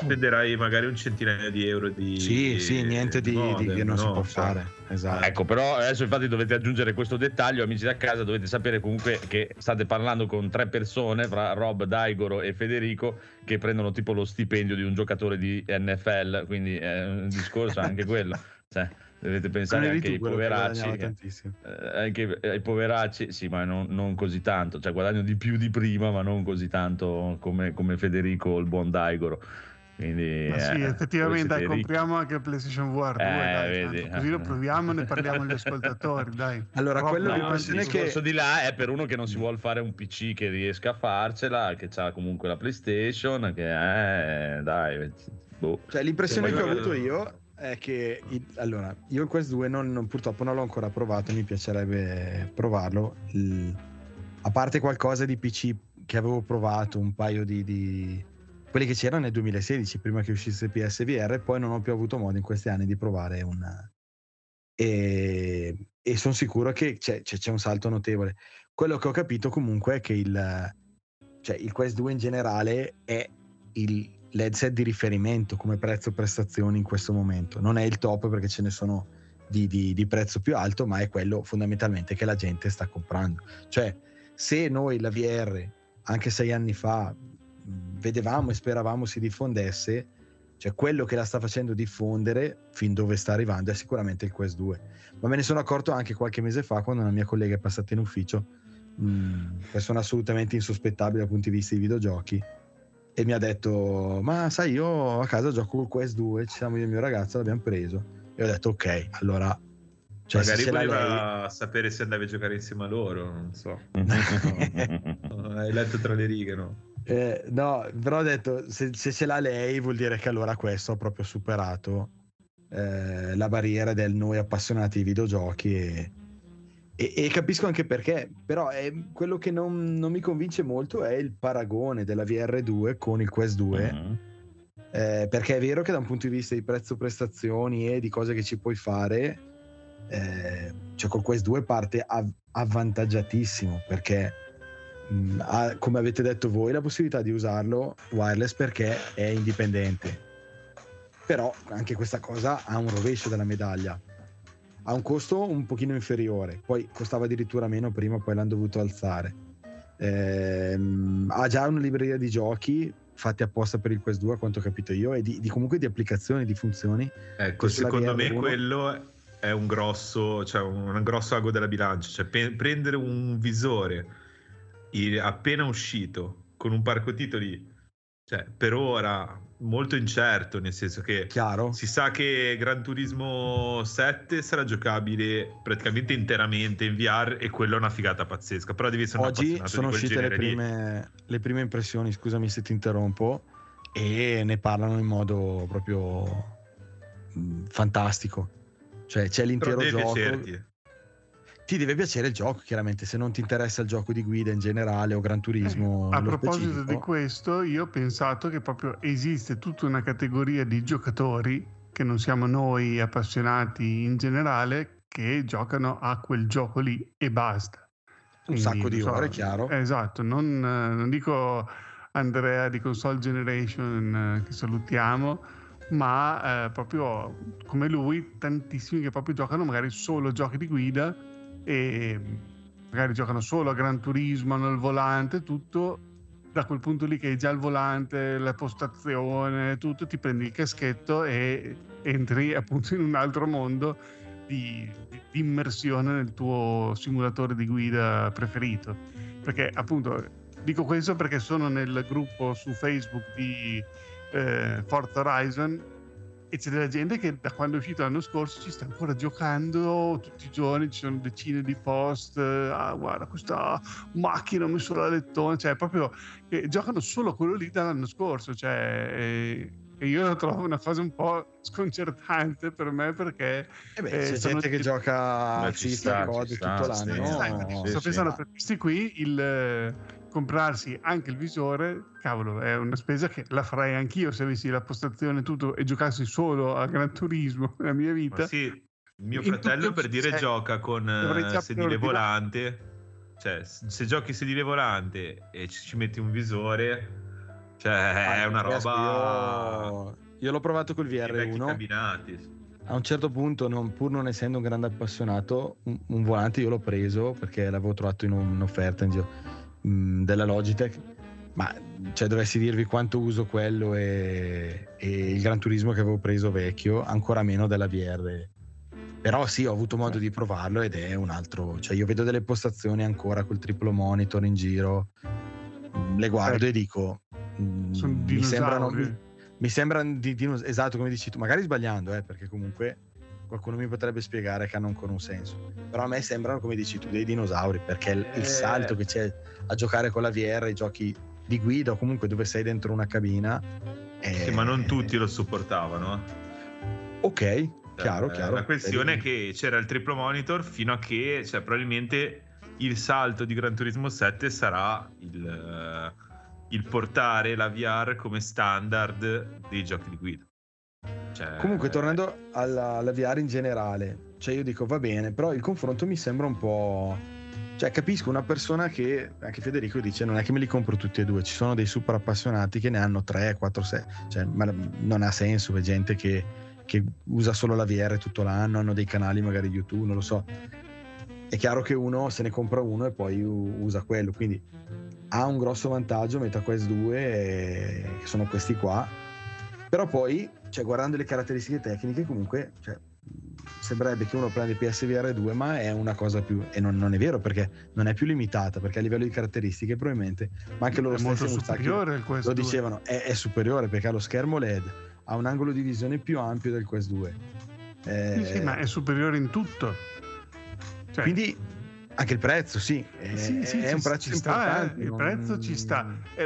Sai cos'è? Secondo me la percezione è diversa, perché quando è uscito il VR1, all'epoca i visori del PC costavano parecchio, non esistevano i MetaQuest 1 o MetaQuest 2. Questo lo dicono anche loro, sì. Era il visore entry level, cioè chiunque nel mondo volesse provare la VR, la cosa più economica era comprarsi una PlayStation e il visore, e costava meno di un visore da solo del computer, capito? Sì. Adesso invece se ti compri la PlayStation e il visore vai a spendere 1.200 euro, che con i 300-400 euro del MetaQuest 2 volendo puoi provare la VR, che magari è sicuramente molto meno definita, molto meno, è un po' come usare la Switch rispetto a un Xbox o un PC, giochi in 4K, ma giochi lo stesso, tipo Monster Hunter World lo puoi giocare sull'Xbox o sul PC, lo puoi giocare anche sulla Switch, però quello sulla Switch è tutto sgranato e non è così bello come quello delle altre piattaforme. Stessa per cosa con MetaQuest, no? Che tu giochi come? Non c'è World su Switch, però ci sta, per come esempio. Sì, volevo dire Monster Hunter Rise. Sì, no, ci sta.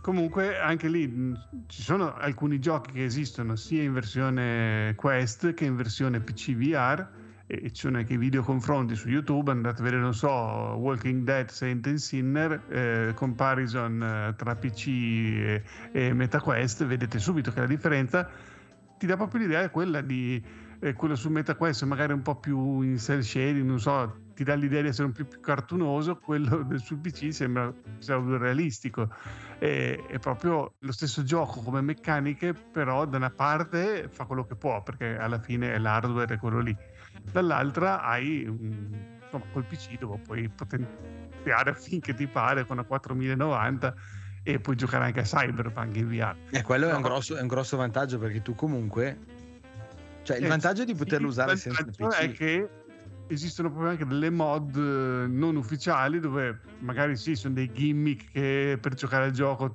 nella sua interezza non lo faresti mai, perché comunque hai delle limitazioni probabilmente, però comunque puoi girare per Night City in VR, che già solo come esperienza di suo potrebbe valere la pena di farlo.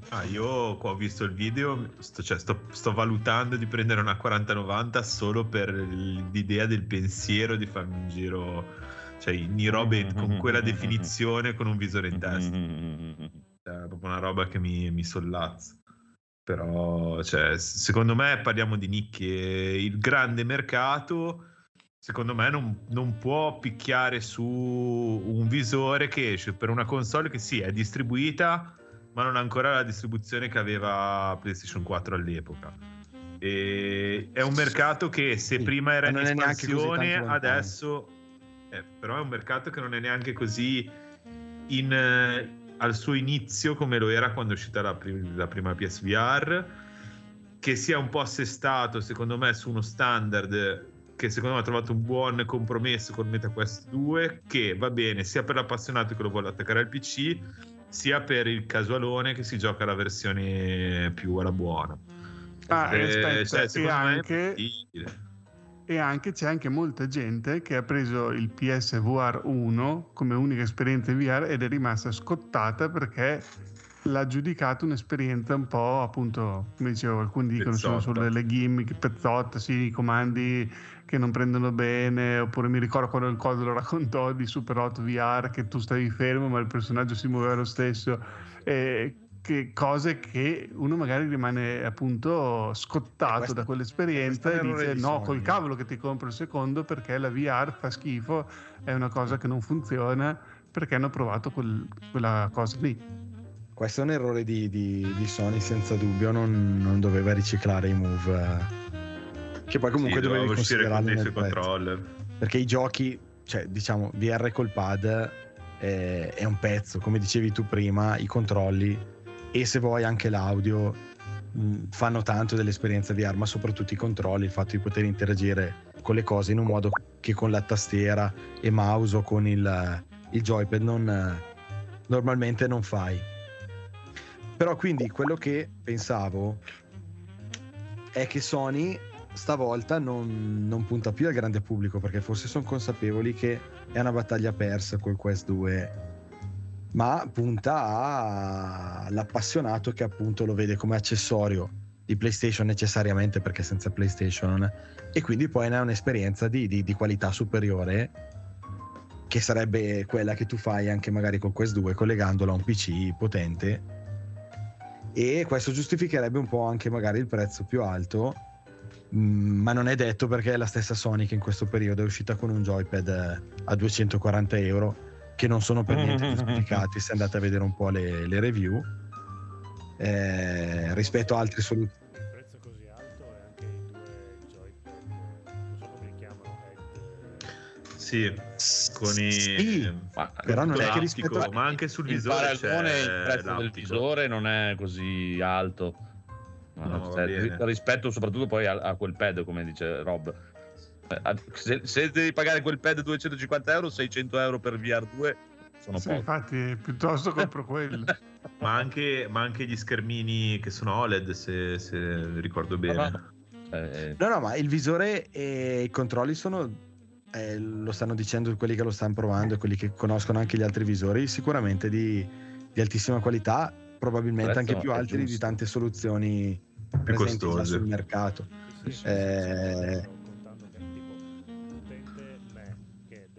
Esatto, ricordiamo che Codolo invece non gioca nell'NFL e quindi vabbè, però io quel costo lì, quel discorso lì della PlayStation che me la devo ancora comprare, cioè per me non regge tanto, perché tu comunque, cioè in questi 2 anni e passa che c'è stata in giro non te la sei comprata, quindi i soldi ti saranno rimasti sul conto, cioè voglio dire, non so se hai capito cosa intendo. Non è che parti per forza da zero adesso.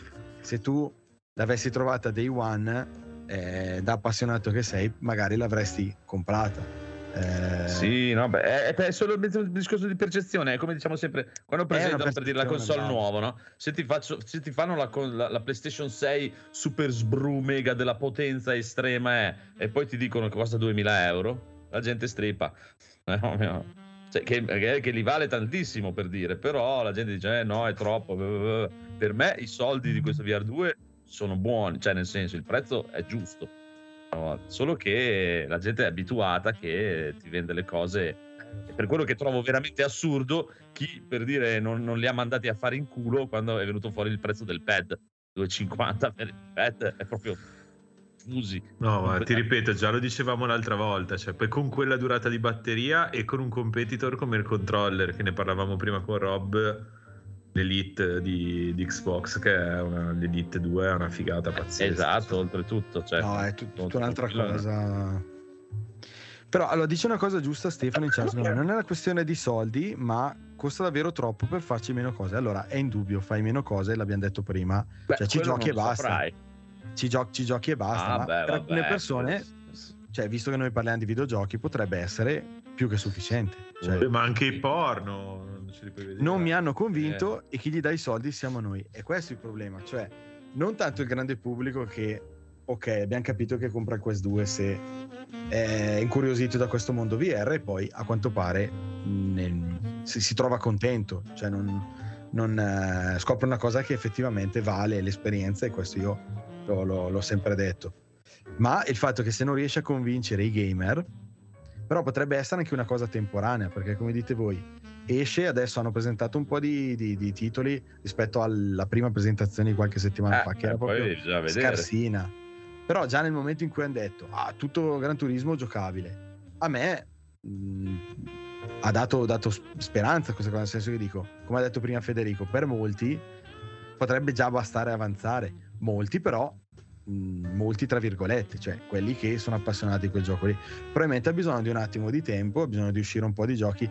Il problema, la preoccupazione che ho io è che si crea un po' un circolo vizioso, per cui se la gente non compra l'hardware, ed è un peccato perché secondo me, come già detto, non va a sostituire i videogiochi come li abbiamo sempre conosciuti, che comunque si sono evoluti nel tempo, ma il modo di giocare tradizionale semplicemente si affianca, ma è secondo me una delle cose più innovative e più importanti che sono state fatte negli ultimi anni, cioè era un sogno che c'era dagli anni 90, quando 6 anni fa l'ho provato, mi ricordo una fiera, era ancora una versione prototipo dell'Oculus, non avevi neanche i controlli, avevi solo il visore, io ho detto cavoli, questa volta funziona, e queste stesse parole le ho sentite dire da altre persone, forse anche Andrea di Console, che ha avuto più o meno la mia stessa esperienza anni fa, ha detto stavolta ci siamo, non è un gimmick come dicevate voi, e durerà la novità quello che è,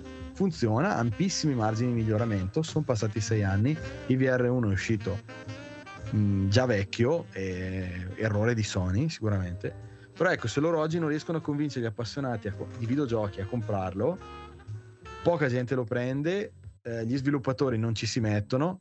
Quindi se poi anche Sony fa come ha fatto con PS Vita o comunque e non pensavo, perché già il fatto che ne fanno un altro vuol dire che loro ci credono parecchio, e questo a me fa strapiacere. Poi tu puoi avere in simpatia quanto vuoi, tanto o poco Sony in questo periodo, però il fatto che loro credano in questa tecnologia per me pagato da Sony è super positivo, ma direi la stessa cosa di Xbox se lo facesse, non è perché è Sony, ma però se loro stessi non fanno i giochi, non incentivano, ma vogliono fare quelli un po' gridi, come si dice, farti pagare ogni cazzatina a peso d'oro, e allora si prenderanno una batosta, e probabilmente è anche giusto che se la prendano, però mi spiacerebbe tanto, perché io non vorrei mai che fallissero queste tecnologie nuove.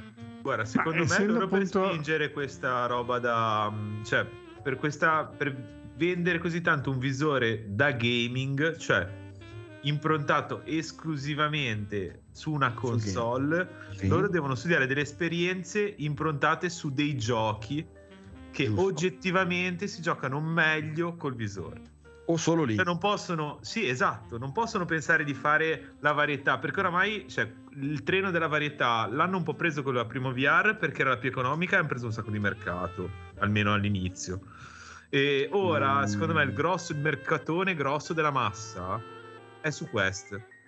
Quindi secondo me, se loro vogliono spingere il visore che stanno facendo, fanno bene a spingere Gran Turismo 7, che tutti quelli che vogliono giocare un racing lo vogliono giocare su PlayStation 5 con Gran Turismo 7 e il visore, il caschetto in testa, perché è l'esperienza più figa che esista di giocare un gioco di guida.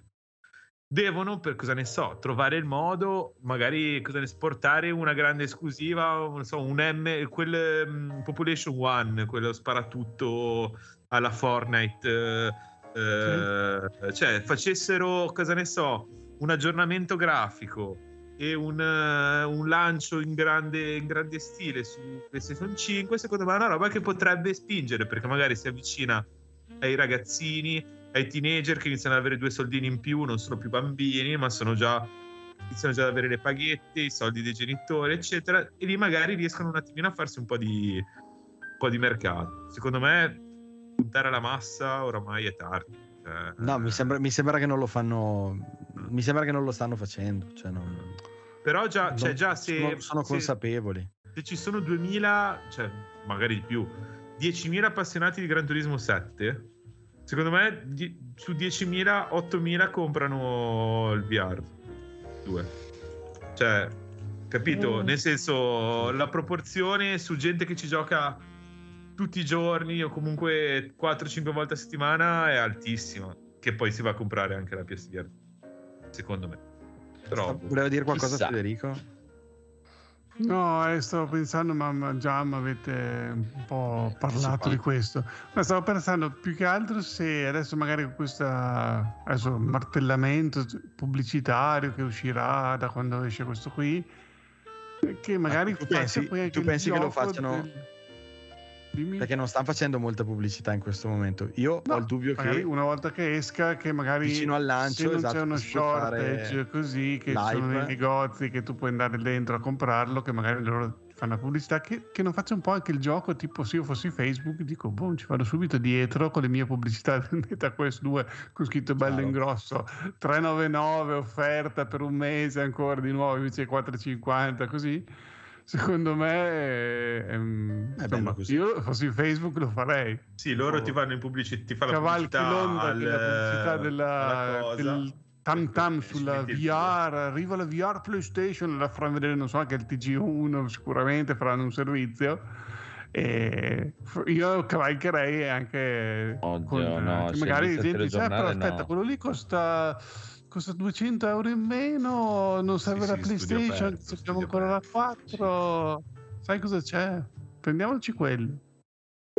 Che me lo immagino già il servizio al telegiornale, con i nostri telegiornali, come danno le notizie nei nostri telegiornali, viene fuori che finalmente è stata inventata il primo visore, esatto, sicuro. Tecnicamente un servizio è già stato fatto poco tempo fa, recentemente, facendo vedere il visore, ed era abbinato ai giocatori che diventano violenti nella vita reale, per cui ecco, quello è il minimo, insomma. Quello mi sembra, dopo quello che l'hanno pagata. No. Io ti dico, la mia percezione invece che ho io della VR, nel senso del mio circondario di gente che conosco che gioca, è che secondo me ha fatto molto più colpo su giocatori occasionali che su veri giocatori. Cioè la gente proprio che è appassionata di giochi, che conosco io, sì e no, ho detto ma sì, ho provato, però non è una cosa che mi interessa più di tanto, non me ne frega niente. Quelli invece che sono giocatori tipo della domenica, che tutti se la sono comprato, hanno visto la cazzata in giro, anche perché è bellissimo. È un po' come quando è uscita la Wii, cioè quello lì è una cosa che un controllo tu giochi mediato, quella mezz'oretta alla settimana, oretta alla settimana, come loro giocherebbero anche con la PlayStation. Mio cognato normale. È un super fan, proprio non vede l'ora, perché gli è piaciuto tantissimo, bellissimo, è una figata. Lui gioca un paio d'ore al mese tipo e gli piace tantissimo. E per me fanno più colpo su quella gente lì che non sui videogiocatori. Allora io ti dico, l'ho preso a Natale, sono ancora nella fase di novità, di prodotto nuovo, la nuova gimmick così, però veramente lo sto usando davvero una volta alla settimana, un'oretta, perché appunto alla sera torni a casa tardi, vai a fare, ma è una cosa che non tanto che di tirare fuori, attaccare cavi, perché alla fine è abbastanza immediato, però è proprio una cosa che, a parte che insomma, come tutti voi probabilmente che state ascoltando questo podcast, quando avete il momento droga per quel gioco, voi venite a casa e pensate devo giocare a Divinity, andare avanti e fare un combattimento, fare la quest, non pensate al VR. Quindi il VR, mentre tu giochi a Divinity, prende la polvere, perché appunto io finché non finirò Divinity tra 3 mesi il VR non lo gioco più. Quando ho momento libero voglio giocare al gioco che sto facendo. Poi dillo a me che stavo giocando un gioco di Game Boy Advance di 20 anni fa, cioè, però volevo assolutamente finirlo. Vedi, ti interessa il gioco indipendentemente. Magari domattina che c'è i figli che sono a casa così, vogliono giocare a Minecraft, mi occupano l'Xbox e dico vabbè, io intanto mi gioco un po' a VR e magari mi riprende la scimmia, finisco Resident Evil 4 e poi gioco a quello lì per le settimane e non gioco mai più. Ho fatto con The Witcher durante le ferie di Natale, sono andato in montagna, al ritorno con The Witcher non l'ho più ripreso. No. Non lo sta giocando il conigliastro adesso, per quello non è venuto in puntata stasera, perché sta giocando a The Witcher, signori e signori. Ricordiamo, e anche prima che si pentito di ciò che ha detto. Sì, si scusa per quello che ha detto l'altra puntata, purtroppo non è potuto venire di persona, ma no, noi citiamo testuali parole. Ciao, conigliastro. Sì, cioè proprio precise. Che merda Elden Ring, viva The Witcher, lunga vita The Witcher. In VR però. Vabbè. Ha messo anche la mod per giocare a The Witcher Sbirulino. So che la mod di Elden Ring per giocare con Geralt di Elden Ring, certo. Ha messo la mod, lui fa partire Elden Ring ma parte The Witcher. Qualsiasi gioco. Va bene, Codolo piuttosto tu. Allora questa PlayStation 5 e questo VR 2, hai ordinato qualcosa? Adesso ci sono anche nei negozi dappertutto, ce l'hanno anche qui al Conad. In offerta. E abbiamo un contrattino nell'NFL, se vuoi, che stiamo preparando. Deve essere strascicato. C'è. C'è anche la videocamera della retromarcia. C'è anche la videocamera quando metti la retromarcia. Assolutamente c'è. C'è anche l'allarme per quando torna a casa Paola se ti stai toccando. Essere preso sperme così è un'esperienza da provare. E poi sì, il prezzo per me attualmente un po' esoso, 640. Sì, ma quello ci sta, cioè nel senso, allora distinguiamo le cose, 600 euro non sono pochi, no, sono tanti, però per me sì, nel senso no, quello è un altro paio di maniche. Chiaro che 600 euro non sono pochi e quello è indiscusso, cioè, senza ombra di dubbio, però non è che uno dice costa tanto, no. Cioè, relativamente, cioè nel senso sono tanti 600 euro, però primo era 400 euro ma era ma senza i move fai 480 coi move, perché cioè, li vendevano. Era più alto quello per la per quella merda che era. Sì, era 5-6 anni fa, quindi sì, ci sta, era l'inizio. Più di 6 anni fa, sì. Ci sta. Io ho paura che facciano veramente un buco nell'acqua clamoroso sto giro, proprio di tutto proprio. C'è mezzo titolo che ti frega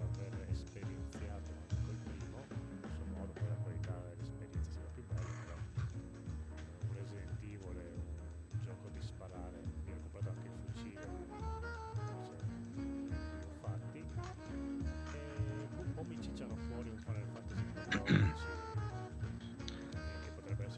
VR. Cosa che non ho mai provato. Sì, dici che manca una killer application, dai. Manca qualcosa che tipo appunto vivere un gioco di ruolo una persona. C'è Skyrim. Skyrim No, aspetta, Skyrim ci sono i video su PC puoi metterci le mod, cioè tu vai lì, tipo puoi prendere gli NPC per mano, gli alzi le braccia, tipo, puoi toccare le chiappette da dietro, gli puoi fare pat sulla testa o probabilmente anche quello sulle tette. Quello è bello. Tirare la coda al drago, sai quelle cose gli scherzoni, sai che bello, so. Dite in culo al drago, so, dentro la caverna al buio, se lo fanno me la compro anch'io a quel punto, lo voglio, sai che soddisfazione andare da Sagat a sbattergli nella testina. No, però voi dite tanto, ma non avete. Diciamo un cazzo, diciamo tanto. È così, cioè, ci sono delle cose che tu non ci pensi, tipo anche giocando a Resident Evil 4, così, che non ci ho proprio per niente pensato, ma c'è della gente che tipo ha il coltello in una mano, la pistola nell'altra, le lanci in aria, le scambi, oppure quando ti lanciano le accette i tipi, tu puoi fare così con la pistola, con la mano, e deviarla per non farti colpire, cioè cose che ti dici nel videogioco quello non lo puoi fare, o la schivi o ti prende, lo so, ma anche, ti ripeto, anche solo con la vecchia era figo, anche solo il Resident Evil 7 poter guardare dietro gli angoli è figo, ma non gli do quei soldi lì per quella cosa lì, non è abbastanza. È figo ma non è abbastanza. Secondo me la cosa definitiva per avviare secondo me è il PC, cioè sì. Non c'è proprio paragone, perché dove non arriva lo sviluppatore arriva la mod, arriva, cioè invece lo so, appunto, infatti molti sperano che lo rendano compatibile anche col PC, sarebbe sì, gli darebbe tanto valore in più. Ho letto le dichiarazioni di un modder che diceva che praticamente, cioè, tutti i driver di questo visore nuovo, prima che inizino a capirci qualcosa e adattarli eccetera, ufficiali, cioè, non iniziano neanche ufficiali, sì, da Sony, non di qualcosa. Cioè, forse è una mossa che, cioè, dovrebbero fare, magari non la vogliono fare perché vogliono vendere le PlayStation, vogliono far sì anche che i giochi siano sviluppati specificatamente per la potenza di PlayStation 5, non la potenza per dire che, ma per quella base lì che è alta, è alta, sì, cioè, nel senso, a me vedere ancora il giochino della PSVR 2 con quella grafichina base, cioè, mi fa pensare che sono dei titoli, cioè, vecchi che sono che hanno adattato adesso, ma possono fare molto molto molto di più. Quindi, però, se ha una partenza così lenta, così difficile, io ho paura che il circolo vizioso di prima, cioè, non lo vendono, la gente non ci investe, non si sviluppano, e quindi questi titoli non escono e finisce per fare un flop, e sarebbe veramente un peccato. Quindi in primis Sony secondo me ci deve credere tantissimo e fare in modo che e non parte bene, perché comunque il prezzo giustificato, ma comunque alto psicologicamente, per una cosa di dubbia, indubbiamente, ci sta. Ma è una cosa ti volevo chiedere, che magari tu lo sai più meglio, che non è che ho guardato, ma a confronto con l'HTC Vive com'è? No, con l'index dici? No, con l'index, scusa, sì, l'ultimo che è uscito su Steam, dai. Non l'ho visto perché tutti i confronti che ho guardato erano sempre col Quest 2 e così via. Lui è un'altra fascia totale. Il riferimento. Non lo so. Sì, quello dell'index c'è proprio anche dei controller super incredibili. Che la cosa comprati il cazzo di PC e comprati quello. Sì, però anche Valve cos'è che sta facendo con l'index? Non è che ci sta facendo chissà che, a quanto so io. Cioè, è totalmente concentrato su Steam Deck. Però anche guardare i porno è più pratico su PC. Ok, va bene. Ma allora ha di più che ha questo schermo OLED, che questo è... Vabbè, quello sì. Cioè, quando ti abitui all'OLED non... No, immagino. È difficile tornare all'LCD perché comunque con tutti i suoi colori sballati... Il tracking degli occhi anche... Ecco, il tracking dell'occhio, questo è molto interessante, che riesce a vedere dove guardi, quindi non solo nei menu puoi selezionare le cose con gli occhi, ma non è questo il... È che alcuni giochi, però anche qui, devono fare dei giochi specifici. Possono tener conto, alcuni lo fanno, di dove stai guardando, come per le meccaniche di gioco, come meccaniche. Però penso un horror che fa sparire i nemici e te li fa ricomparire dove non stai guardando, cioè... soprattutto come si dice, a livello di risparmio di risorse ti mette, ho capito, come ti mette a più alte risoluzioni il punto quella è un'altra cosa, esatto. Mentre il contorno magari abbassa i dettagli che tu non te ne accorgi perché lui sa che non lo stai guardando, sono nel tuo campo tipo di visione periferica e quindi non ti accorgi che sono a bassa risoluzione. Succede anche nel mondo reale, cioè tu stai mettendo a fuoco lì hai un risparmio di performance. Guarda, io sono sicuro che nel mondo reale qua dietro la mia scrivania è ad alta risoluzione anche se non la sto guardando. Sì, ma non hai bisogno di rendere a fuoco. Comunque per Daigoro l'index, il pacchetto SBRU, quello completo con tutto, è €1079. Faccio Lucazzo. Però anche con i 2 scatolotti che non mi ricordo cosa servono, tipo Sì, ma dico, tu oggi, cioè, metti che ci vuoi giocare su PC, ma ti compri l'index o il Quest 2, è quello che Ah, no, vabbè, io dipende, secondo me sono piuttosto di prendere una scheda grafica più potente, cioè tu inizi che prendi il Quest 2 perché parti da lì che quello costa meno, poi dopo se proprio una cosa che tipo vai all in, magari tipo dopo 6 mesi che giochi solo il Quest 2, sei sfondato, hai installato scarici, hai fatto 100 ore, dici aspetta, proviamo a investire magari in qualcosa che ha magari una risoluzione un po' più alta, le lenti migliori, cose di questo tipo. Okay. E dovrebbe uscire anche il Quest 3 quest'anno, o sbaglio? Eh sì, tra l'altro. Però non si sa ancora nulla di caratteristiche. Anche lì loro hanno sia il Quest che il Pro, Rift. Come si chiama? Era Rift. No, il Meta Quest Pro. No, come si chiama? Quello che non è quello costa tipo 1.000 passa euro e non è incentrato sulla gaming, ma è quello che hanno fatto con metaverso. Questa roba qua è di quelli di Facebook. Sì, di quelli di Facebook. Sì. Allora, in ogni caso, io li boicotto perché sono delle grandissime teste di cazzo, quindi non glielo comprerei. E non avresti neanche discorso, lo stesso discorso della Rolling, non ho capito perché date i soldi a quelle merde umane degli esseri di Facebook che sono teste di cazzo comunque. Se volete boicottare dovete boicottare anche loro. Esatto, comprate, cazzo, ve l'ha detto prima Rob, c'è Castlevania, tac, pipì, 4 euro e via, e siete a posto. No, a parte le cazzate, Facebook ci ha regalato le casalinghe arrapate. No, io era dai, poi a me proprio perché non mi interessa, non si sente. Ti abbiamo perso un attimo. Dico che era per fare due chiacchiere con voi. Io proprio l'avviare in sé non è una cosa perché non mi interessa, zero per tale. Non comprerei niente, nessuno di questi. Sì. Perché nessuno ne parla. A parte che appunto come sta pubblicizzando poco e male questo. Sì.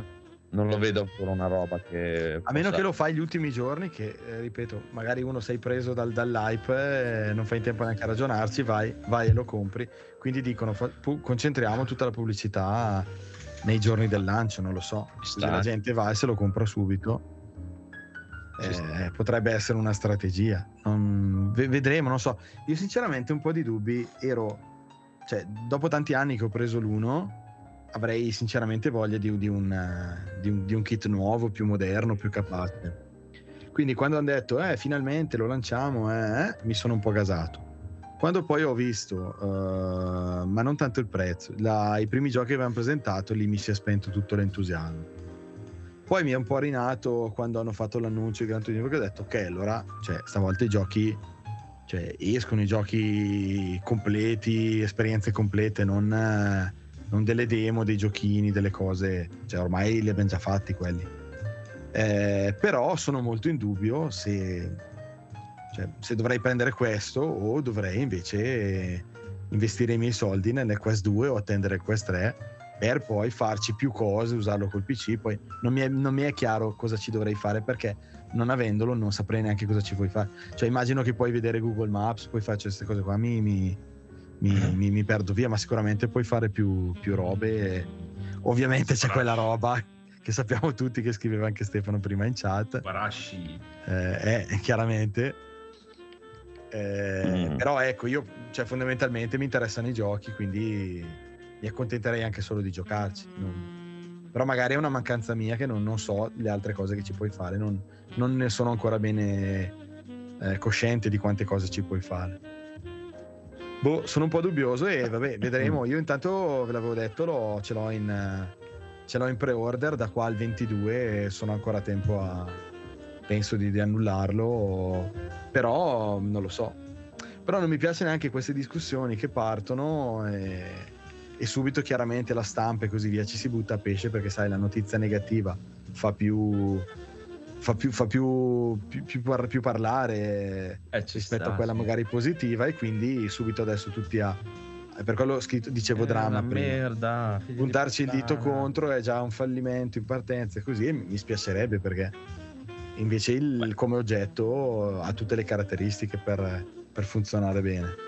No, ma bene. Secondo me bisogna aspettare tranquillamente, fanno sempre in tempo a cazzo ne sai che cosa ti presentano il prossimo anno. Magari niente, ma magari invece c'è la roba, oh, chissà. Chissà, quello come fai a dire prima? Poi con una cosa come mi insegnate voi, come la VR, che è una roba che la devi provare per capire. Assolutamente. Come fai a dire? Ti ripeto, per me l'unica cosa che è che la gente si può un po' è quello scoglio lì di pensare, cazzo, 600 euro sono tanti. E però... ma lì dipende tutto da... No, scusa. No, è che sì, anche il mio era un po' un altro discorso, perché appunto è tutto una questione di percezione, sì, perché sì, tipo avendo preso il Quest ho guardato tutti quei video, c'è quel canale VR Italia che fa tipo tutti gli anni faceva i migliori giochi per MetaQuest del 2020, del 2021, del 2022 e faceva era anche tipo, a Milano alla Games Week. Esatto, e facevano tutti questi qui. Ho guardato tutti questi perché appunto avendolo preso adesso anche i giochi del 2019 per me sono giochi nuovi che non avrei potuto giocare prima, quindi mi sono guardato tutti questi top 10, perché quando tu apri quello store del MetaQuest ci sono 1000 giochini che tu non... cioè, ti senti veramente... non valgono magari neanche il tuo tempo. Mia madre che apre il Play Store sul telefono e scarica i giochini peggiori che ci sono perché per lei sono tutti uguali, non li conosce, no? E io mi sono sentito veramente così, che di questi giochi qua quali saranno quelli validi? Poi non è che costano 79 centesimi, costano magari 20, 25... qualcuno il prezzo medio 15. È sui 20-30 euro. Sì, esatto, il prezzo, diciamo che il prezzo pieno è 30 euro, e poi dopo c'è un discorso. Tu parli sempre di giochi che vanno senza collegarlo al PC, giusto? Senza doverlo attaccare a niente nello suo store ufficiale. E appunto mi sono guardato queste classifiche qui e in quella del 2022 lui si lamentava un po' del fatto che erano un po' calate le uscite, no?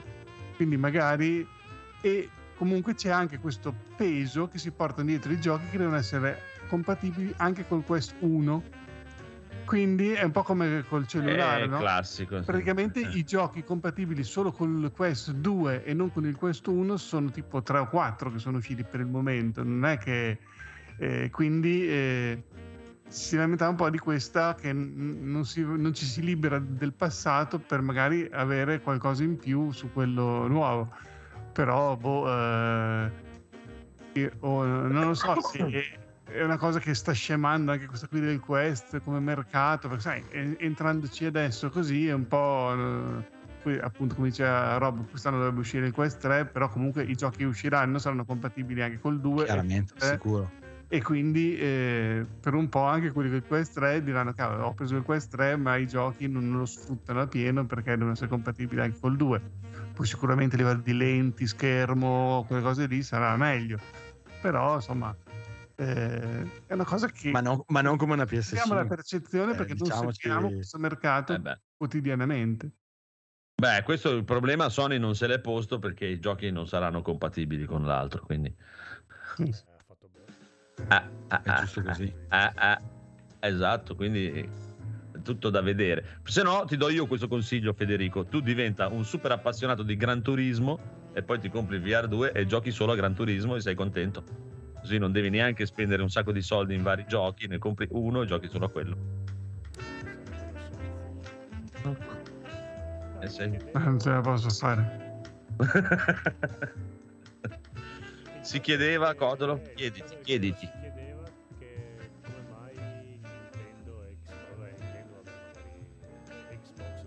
non gli brucia il culo dal Game Boy, quello Virtual Boy anni 90, la preistoria. Perché Nintendo sta progettando lo Switch 2 che sarà un visore VR unicamente, che avrai la possibilità di giocarci nel televisore, ecco. No, di collegarci i tuoi figli e di dimenticarteli nell'armadio. No, aspetta, magari sbaglio io, ma non l'ha fatto con quello dei cartoncini che potevi tipo farti una sorta di mezzo VR? Sì. L'ha fatto quello, l'ha fatto anche la figlia di sopra, l'ha fatto col telefonino. Il cartoncino e poi ci appoggiava il telefono. Quelli sono i livelli Nintendo. Ho detto, cazzo, per lavorare a Nintendo hai un futuro ingegnere di Ho detto che vi interesserebbe. Ok. Oh, massima spesa ma minima resa,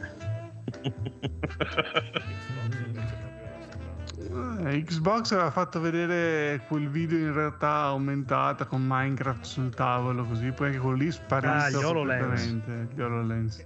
Ma Xbox è così, cioè Microsoft i videogiochi è come Microsoft i videogiochi, no? Loro sì, è Phil Spencer è la moglie deve essere la moglie di uno di quelli che lavora lì da Microsoft, che non sanno che cazzo fare e quindi è tipo il riccone, no, che compra il negozietto alla moglie per dire se no mi stai in casa tutto il giorno a rompermi il cazzo, prenditi sto negozio di candele, vendi le candele e non rompere le balle. Loro hanno dato questa roba qui a Phil Spencer e ha detto ascolta vai lì vendi giochini e non rompere i coglioni, e non gliene frega proprio niente, non gliene frega, cioè non è neanche un quartino del guadagno di Microsoft, quella roba lì. Il rapporto di Microsoft con la sua divisione gaming che è Xbox negli anni è stato, cioè ci sono stati gli anni in cui hanno pensato più volte di chiuderla, poi c'è ancora, quindi vuol dire che ma per me Phil Spencer quando si presenta nella sede di Microsoft ma te chi cazzo sei? Ah ok, ora le console adesso tieni dai, abbiamo un posto speciale per te. Sì, con i pastelli non credo che sia niente, ma secondo me ha ragione, cioè nel senso per me ti ripeto a parte quello, ma io non vedo, cioè a parte e a parte super appassionati o gente a caso perché entra nei negozi e compra le cose a caso, più questa VR, cioè, chiunque è preso il VR, provato quello e quello, dov'è la VR? È lì nel cassettino. No, semplicemente secondo me si stanno concentrando su quello che loro è il recuperare terreno rispetto a Sony e a magari guardare in futuro contro altre. Come quando hanno fatto la prima Xbox, la loro preoccupazione era che la PlayStation 2 diventasse un computer in tutti i salotti e contrastasse Windows, cioè sì, adesso magari loro stanno facendo l'Xbox non per contrastare la PlayStation ma in ottica di quando arriverà, non so, Facebook o Amazon con un'altra roba, loro stanno già pensando a altre cose o magari sono dei cazzoni che... No, loro sono più sono più lanciati da quell'altra parte di là, fra Game Pass e quelle robe lì, proprio dal taglio proprio eliminare, diventate degli abbonati e non rompete le balle. Sì, proprio, proprio sull'aspetto business e non tanto sull'aspetto esatto creativo, cioè ti vogliono come con Windows, ti vogliono obbligare a stare lì dentro, cioè in un modo o nell'altro un soldino al mese me lo dai. Quello che è, c'è Valve che ci libera tutti. Valve libera tutti, ma non è una battuta, nel senso che l'intento è nobile secondo me, cioè il PC gaming è proprio la cosa più libera, più mod, più ognuno fa quello che gli pare, però è sempre legata a quel sistema operativo lì. Vabbè, così chiamali quelli di Valve, cazzo fate un sistema operativo che funziona e poi... Sì, ma io immagino che ci mettano anche tante risorse in quello che stanno facendo per un ritorno, cioè hanno inventato di vendersi una console portatile per fare sta cosa, cioè altrimenti stanno facendo tutto il lavoro che il giocatore passa un po' inosservato secondo me. Piano piano ci starebbe, guarda, ma magari se facessero un sistema operativo serioso con la roba che gira per bene, che non hai problemi, alla grande, sai che me ne frega di Windows, no, tanto c'è anch'io il 90% di quello che ci faccio è videogiocarci, quindi non è che anche che mi dicono accendi, si accende su Steam, giochi e va e via, perfetto, non ho problemi.